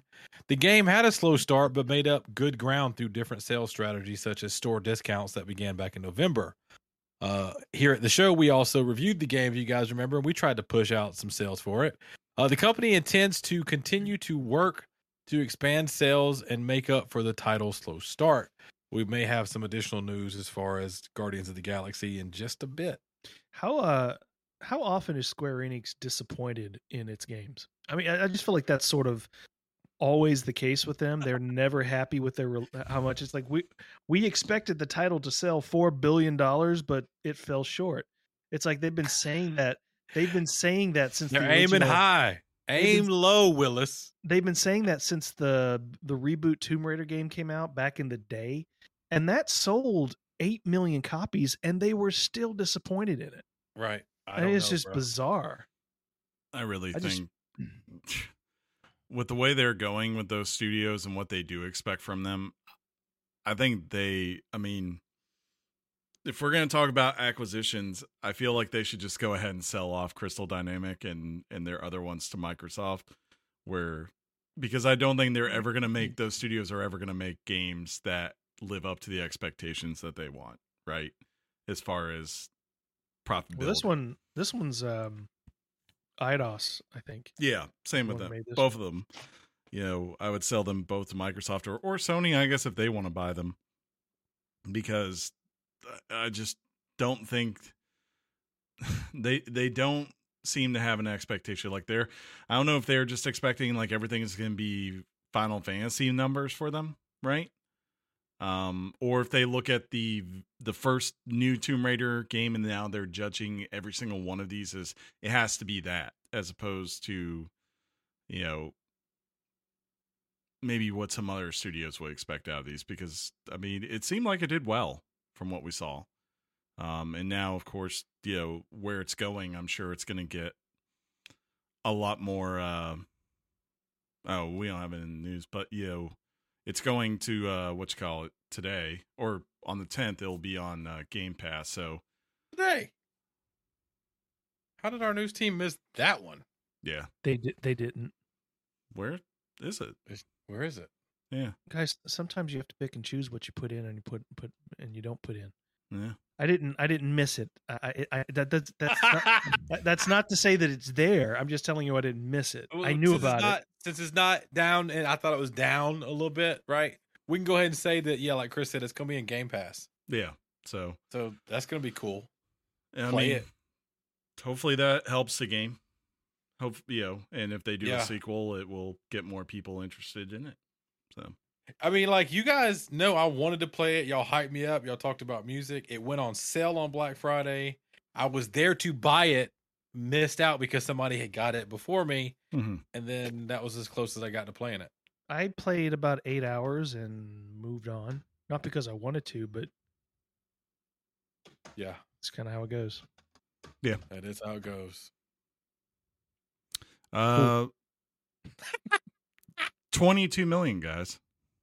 What what do you say that for? Well, Activision CEO Bobby Kotick could be given 22 million in stock if he improves the company's culture under Microsoft ownership. One report suggests he will receive the bonus if he achieves transformational gender-related goals and other commitments. Activision Blizzard's Workplace Responsibility Committee will determine when the company has made appropriate progress towards the achievement of its goals. Which include launching a new zero tolerance harassment policy, increasing the percentage of women and non binary people at Activision Blizzard's workforce by 50%, and investing 250 million to accelerate opportunities for diverse talent, waiving arbitration of individual sexual harassment claims, as well as increasing visibility on pay equity. Um, I would say like the thing that I would be like, is it going to be Bobby Kotick? Because I thought all reports are saying as soon as this deal He's is out, done, Yeah. yeah, he's he's taking that uh that golden parachute, gonna sell all them stock shares and Once again, And- we maybe have been wrong. I mean, I wonder if he if he sat down with Microsoft's leaders Hmm. and they worked out a a, a you know a plan. I don't know. maybe they're just saying like based on this, like whoever's in charge of Activision could get this right. So for now, Yeah. he's the de facto guy. It could be Bobby Kotick, right? Yeah, yeah.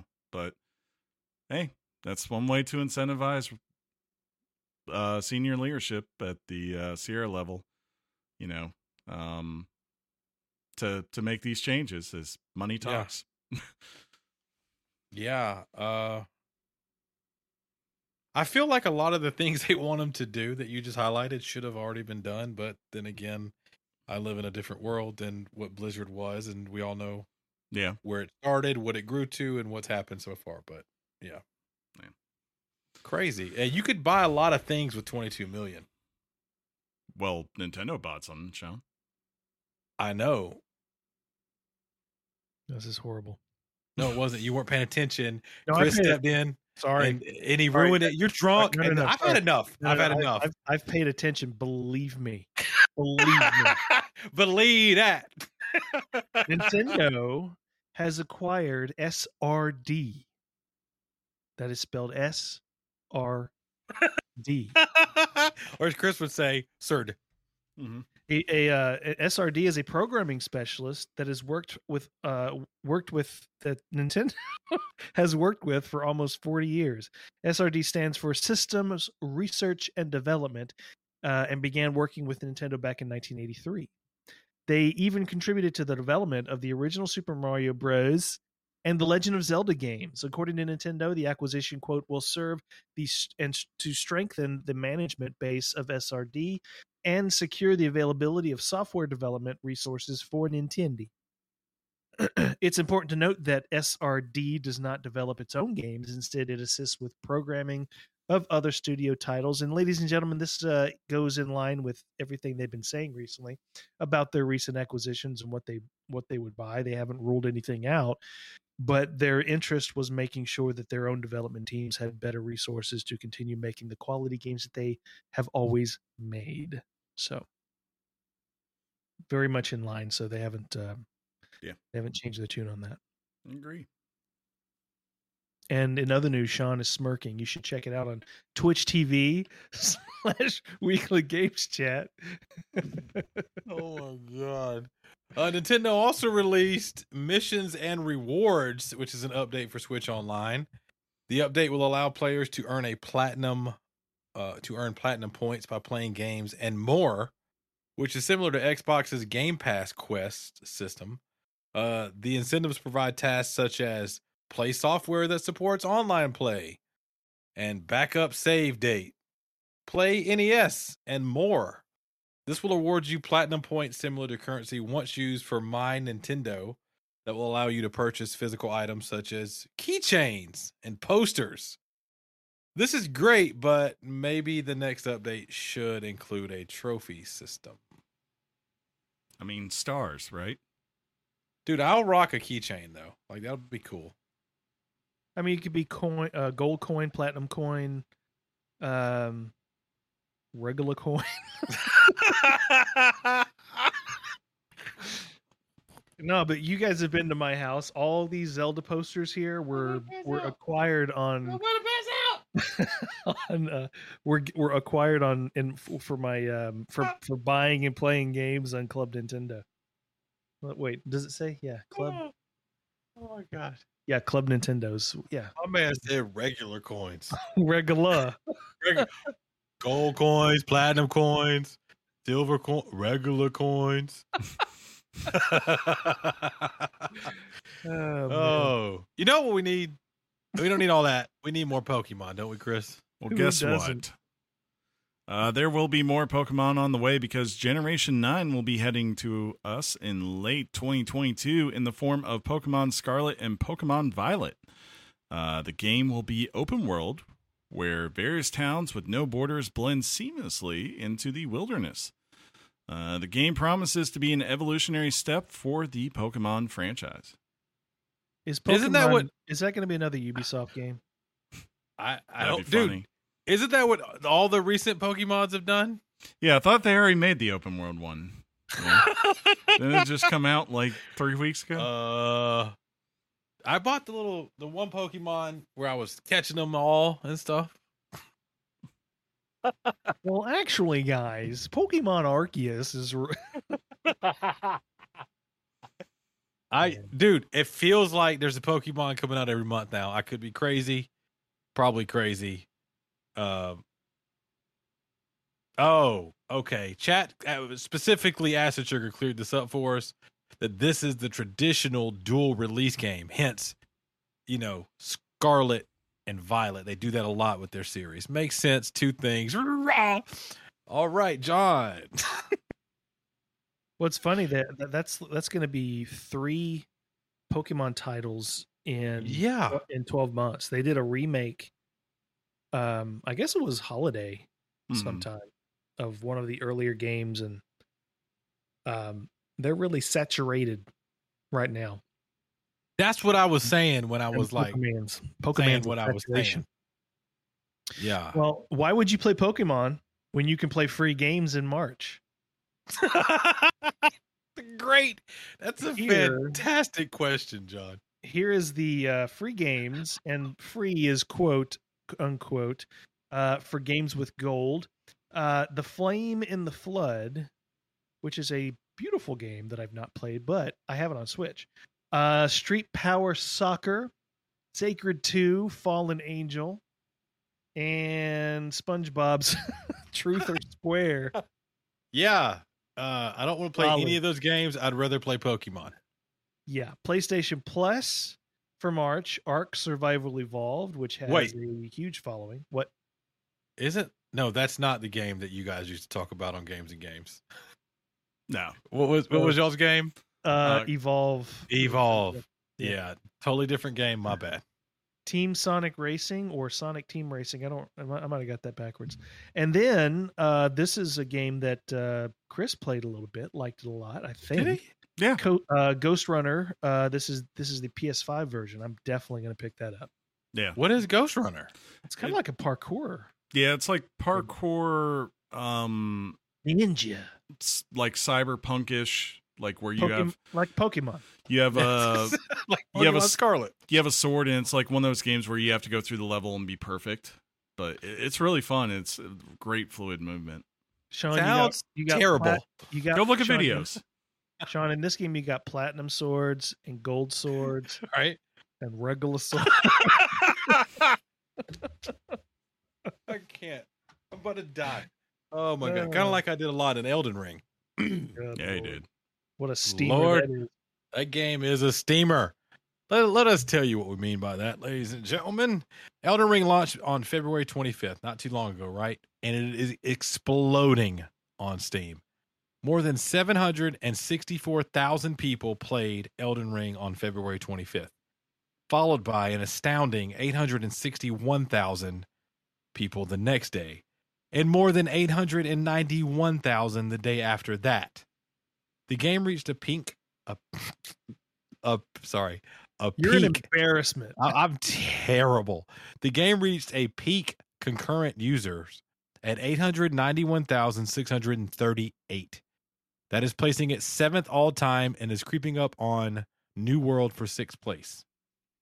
And we're, of course, we're talking about concurrent users. I think the game we is- sorry, I thought you finished. My bad. I'm sorry, no worries. The game is enjoying a massive launch due to being one of the best modern critically reviewed games of all time. All time. All time. what were you going to say, John? So I think uh, in context for everybody, they were talking about Dying Light having concurrent player base of 287,000. Yeah. So this is this is massive. Um f Dying Light. You know what I mean? I think Yeah. the first day for Dark Souls 3 um or the max that Dark Souls 3 ever got, right? This apparently was the first day's total was 6 times their peak like on day 1. And uh, it's an impressive thing just because you have to remember Impressive. it's a lot of these games that are on the top of the list, right? They're primarily PC only, and a number of them are uh have free to play. Like you know, of course, CS:GO's historically been top dog, and really the only one that I could think of that had any kind of model of of purchase that is way way higher than this. Um, of course, is the all time great PUBG with the most ever. Um, so, you know, like the fact that this did this well, despite the fact that more people are probably playing on console than anywhere else, especially PlayStation, uh, shows you just how popular this is. You know, it it's not just that it's a Souls game and that maybe it's kind of finally come mainstream. It's Wait, this is a Souls game? it's it seems like people I guess have been like looking for that high fantasy open world game they have not gotten for a long time on the uh the main consoles. You know, we haven't had that. This is not that game. Mm. so. Kidding.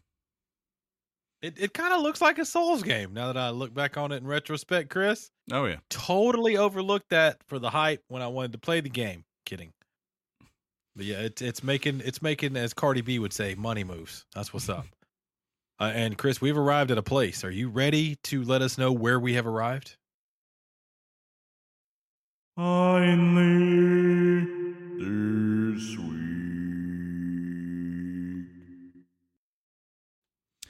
Uh, we got a status update, guys, from Bioware. This is important. It is.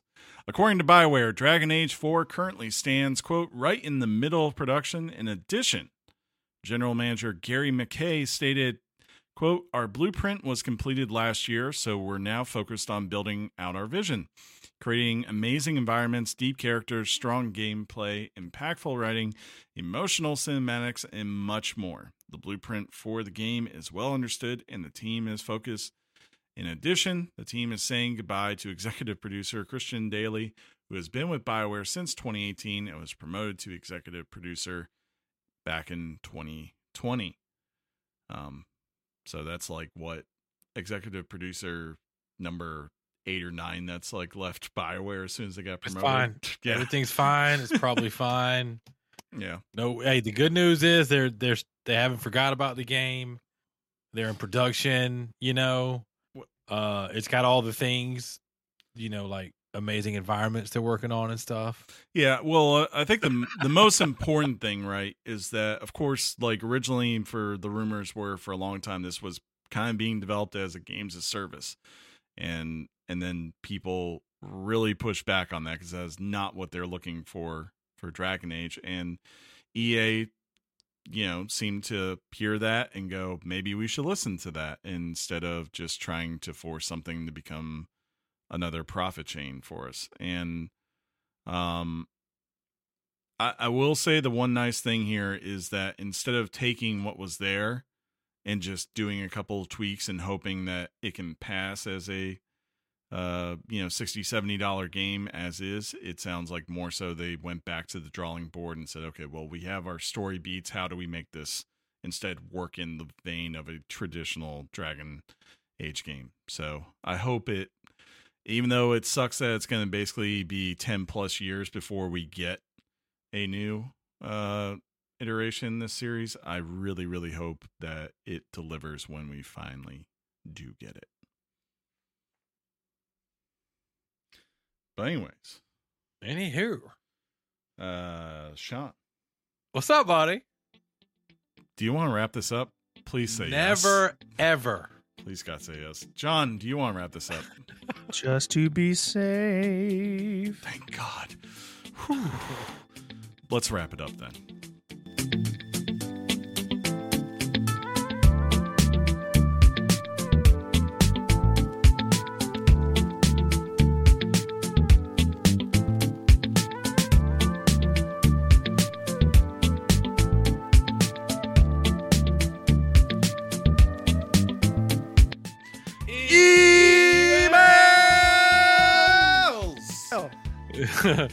Electronic mail from the future.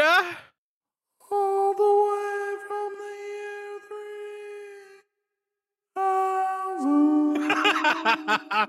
uh, just to clarify, by the way, you, the question is, do I want to wrap it up?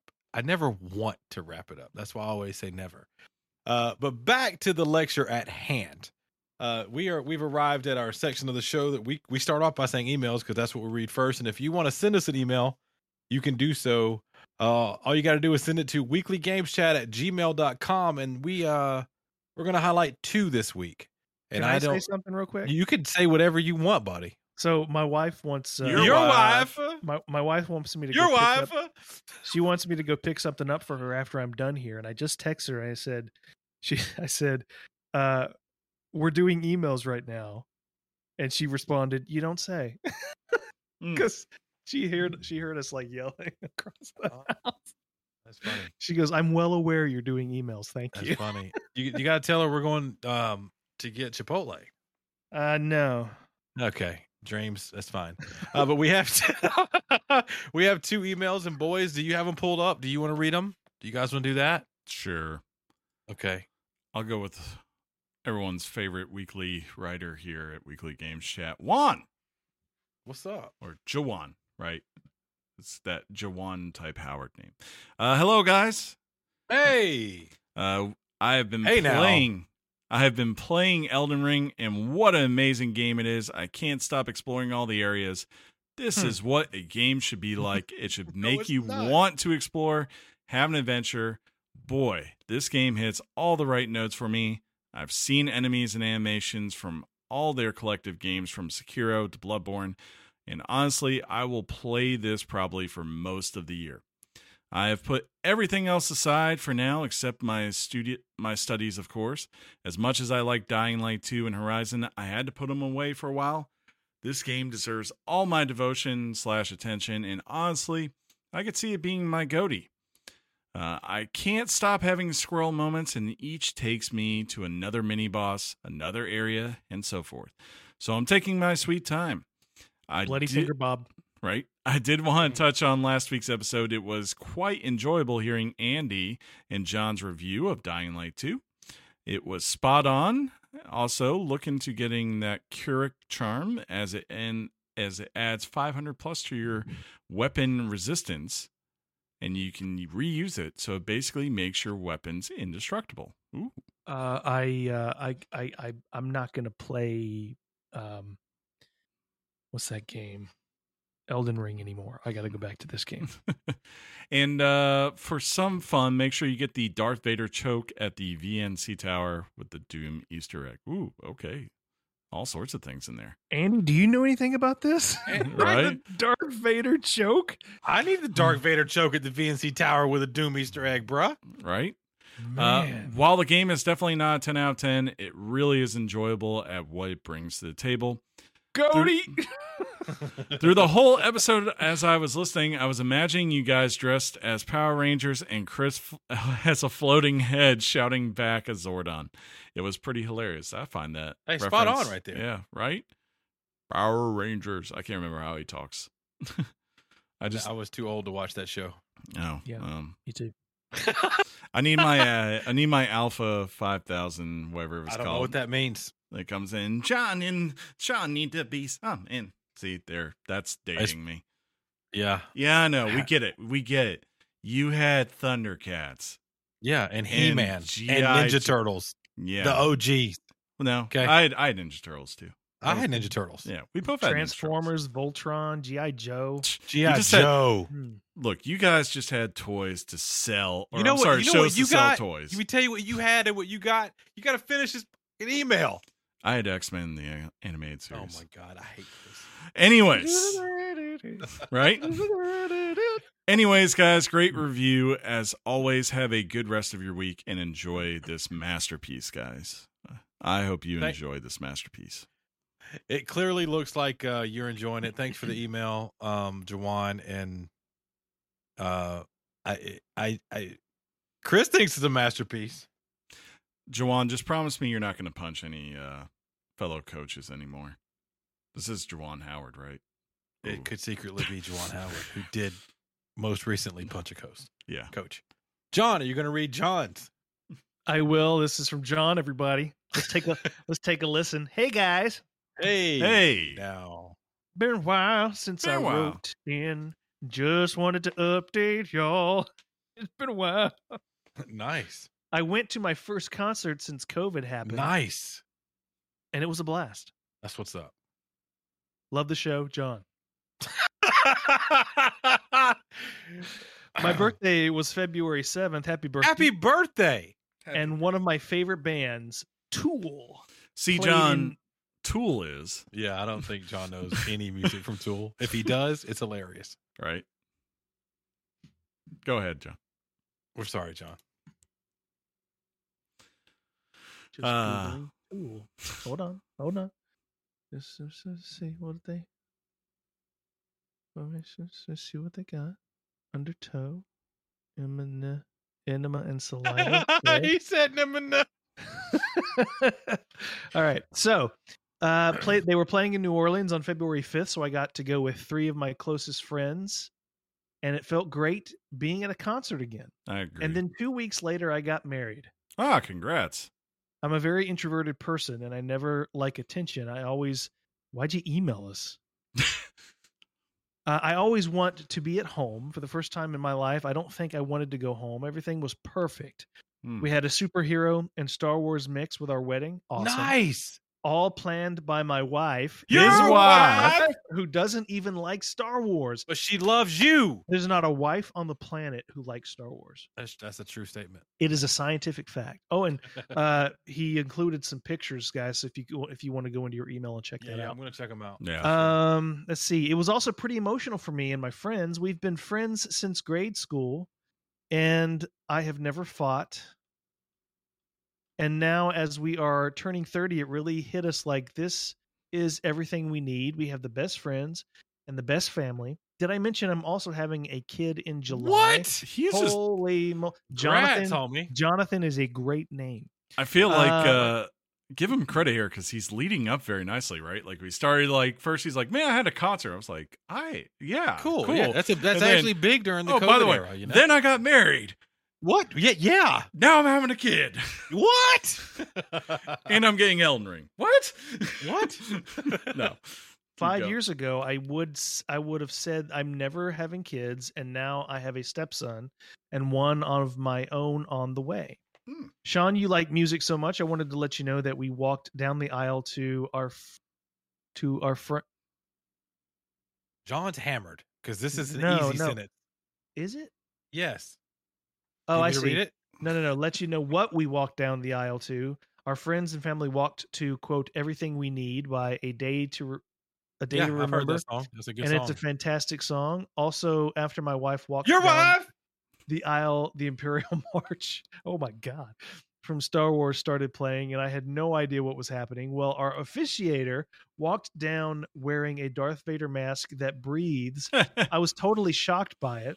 I was also given the coolest ring. On the ring, it was the Millennium Falcon being chased by the by t- good God by Tie fighters, and the inside is engraved saying "I love you, I know." Nice. That's dope, dude. Had had I proposed all this to my wife, she would have moved on very No, I don't think so. very I casually. he I'd still have a roommate. Ah, Yeah, it. Christmas.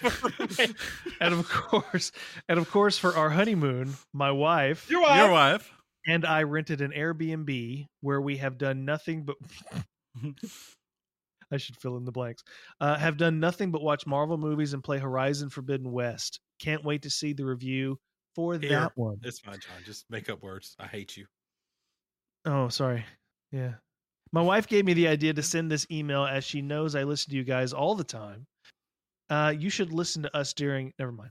And sometimes for fun, she'll ask how Sean and the Sean and the boys. That's right. Sean and the boys. Hold on. I got That's the new hey, new podcast name. Sean and the boys. So I The figured. boys. So I figured, why not send this email to Sean and the boys? Uh, I also wanted to share a few pics from the wedding since we had a bunch of nerdy stuff for me. Love the show, John. Thanks love for the sharing. email. Love the the life moments, man. Look at that, is cake. that is Look at that dope. cake. Yeah, that cake is dope. We can't get over Sean the boys, so um, I'm gonna I'm gonna Get move, over yourself. I'm gonna move okay? Sean That- to general and um, You John. mu- John, this is a two person. Uh, you son of a.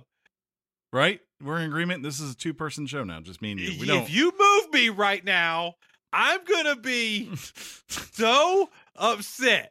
Don't Chris- you move, Chris, Chris? John, Chris John Andy. wow, that happened. We didn't do it, ladies and gentlemen. Did you do it, Chris? Did you do that? I did. He's like he enticed me.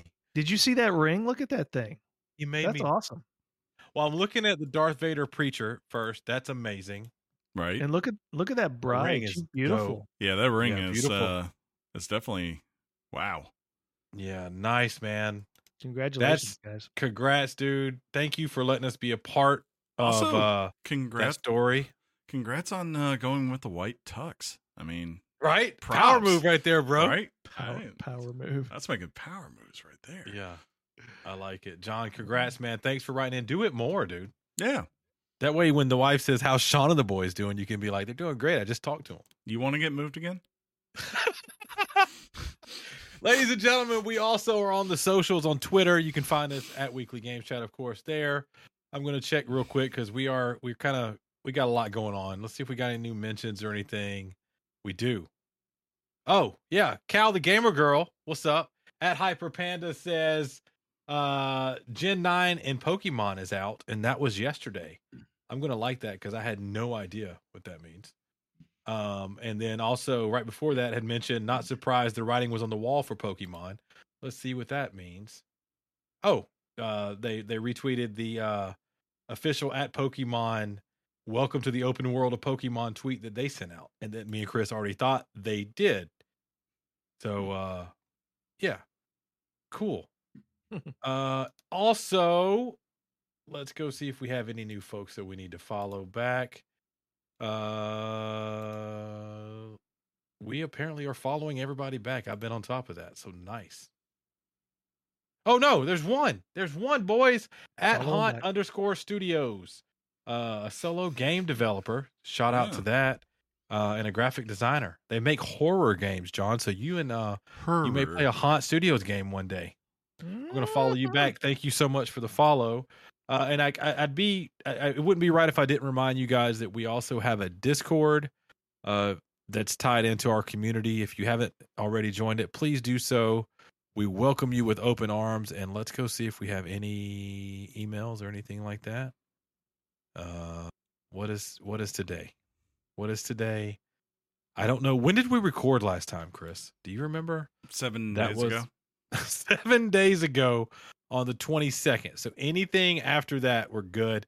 Oh, yeah. The last thing we saw last week, if you remember, Draven sent in the Budweiser commercial, was up because we were saying it. Um, so follow up to that, Yuri was talking about how that brought back so many nostalgic memories. So that's cool. Uh, Punkhead wanted to know, wanted us to know in our email section that the voice of God that chimed in with last week's episode was amazing. You're welcome.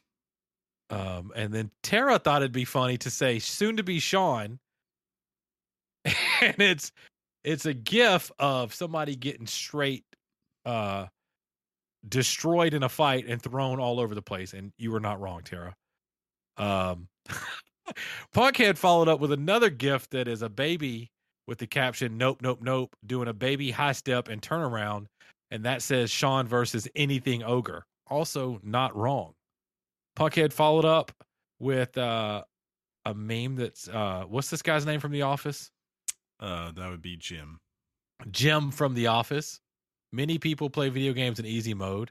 Uh, followed up when that's okay because games are supposed to be fun and relaxing and not stressful, Which is also true, which is not what Elden Ring is. uh, it can be fun and- and relaxing. uh, Nacho said, "Looks like Chris is going to need to make a quadruple scene since Acid was such a great addition to the cast. Get comfy, Andy." Uh, and then Chris, you know, and Chris fa- uh, Fashion went, "You mean like this?" And he said, "Hold my beer." Pretty much. Tara copied Chris's face and loved the disappointed look of Chris uh, and Sean staring at Acid and John. And then they imagine this is the face Sean makes every time he dies in Elden Ring. Chris, I now challenge I now challenge you to copy my face when you know I'm not happy with Elden Ring. And I, I give you permission to post it uh on the chat. Punkhead reminded everyone that is called getting ogred when I die. That face, Uh, honestly, though, is the uh, Chris looking at production face. That's all that is. Yeah, no doubt. Uh and then today Draven said, uh, good day, you you motorboating SOBs. Yeah, and that's a picture of Batman going nuts, almost like a motorboat. Mhm. Uh and then uh there's a there's a picture of us From from our tonight. Twitch stream with a Funko Pop of Batman and the Joker. That's nice. That's nice. So yeah, we can do that, and we'll highlight stuff from th- that email section under our Discord. And I'm gonna look at Chris and do the thing like that, all like you know, emphatic. Ladies and gentlemen, we appreciate you so much for listening. This has been episode 346 of Weekly Games Chat.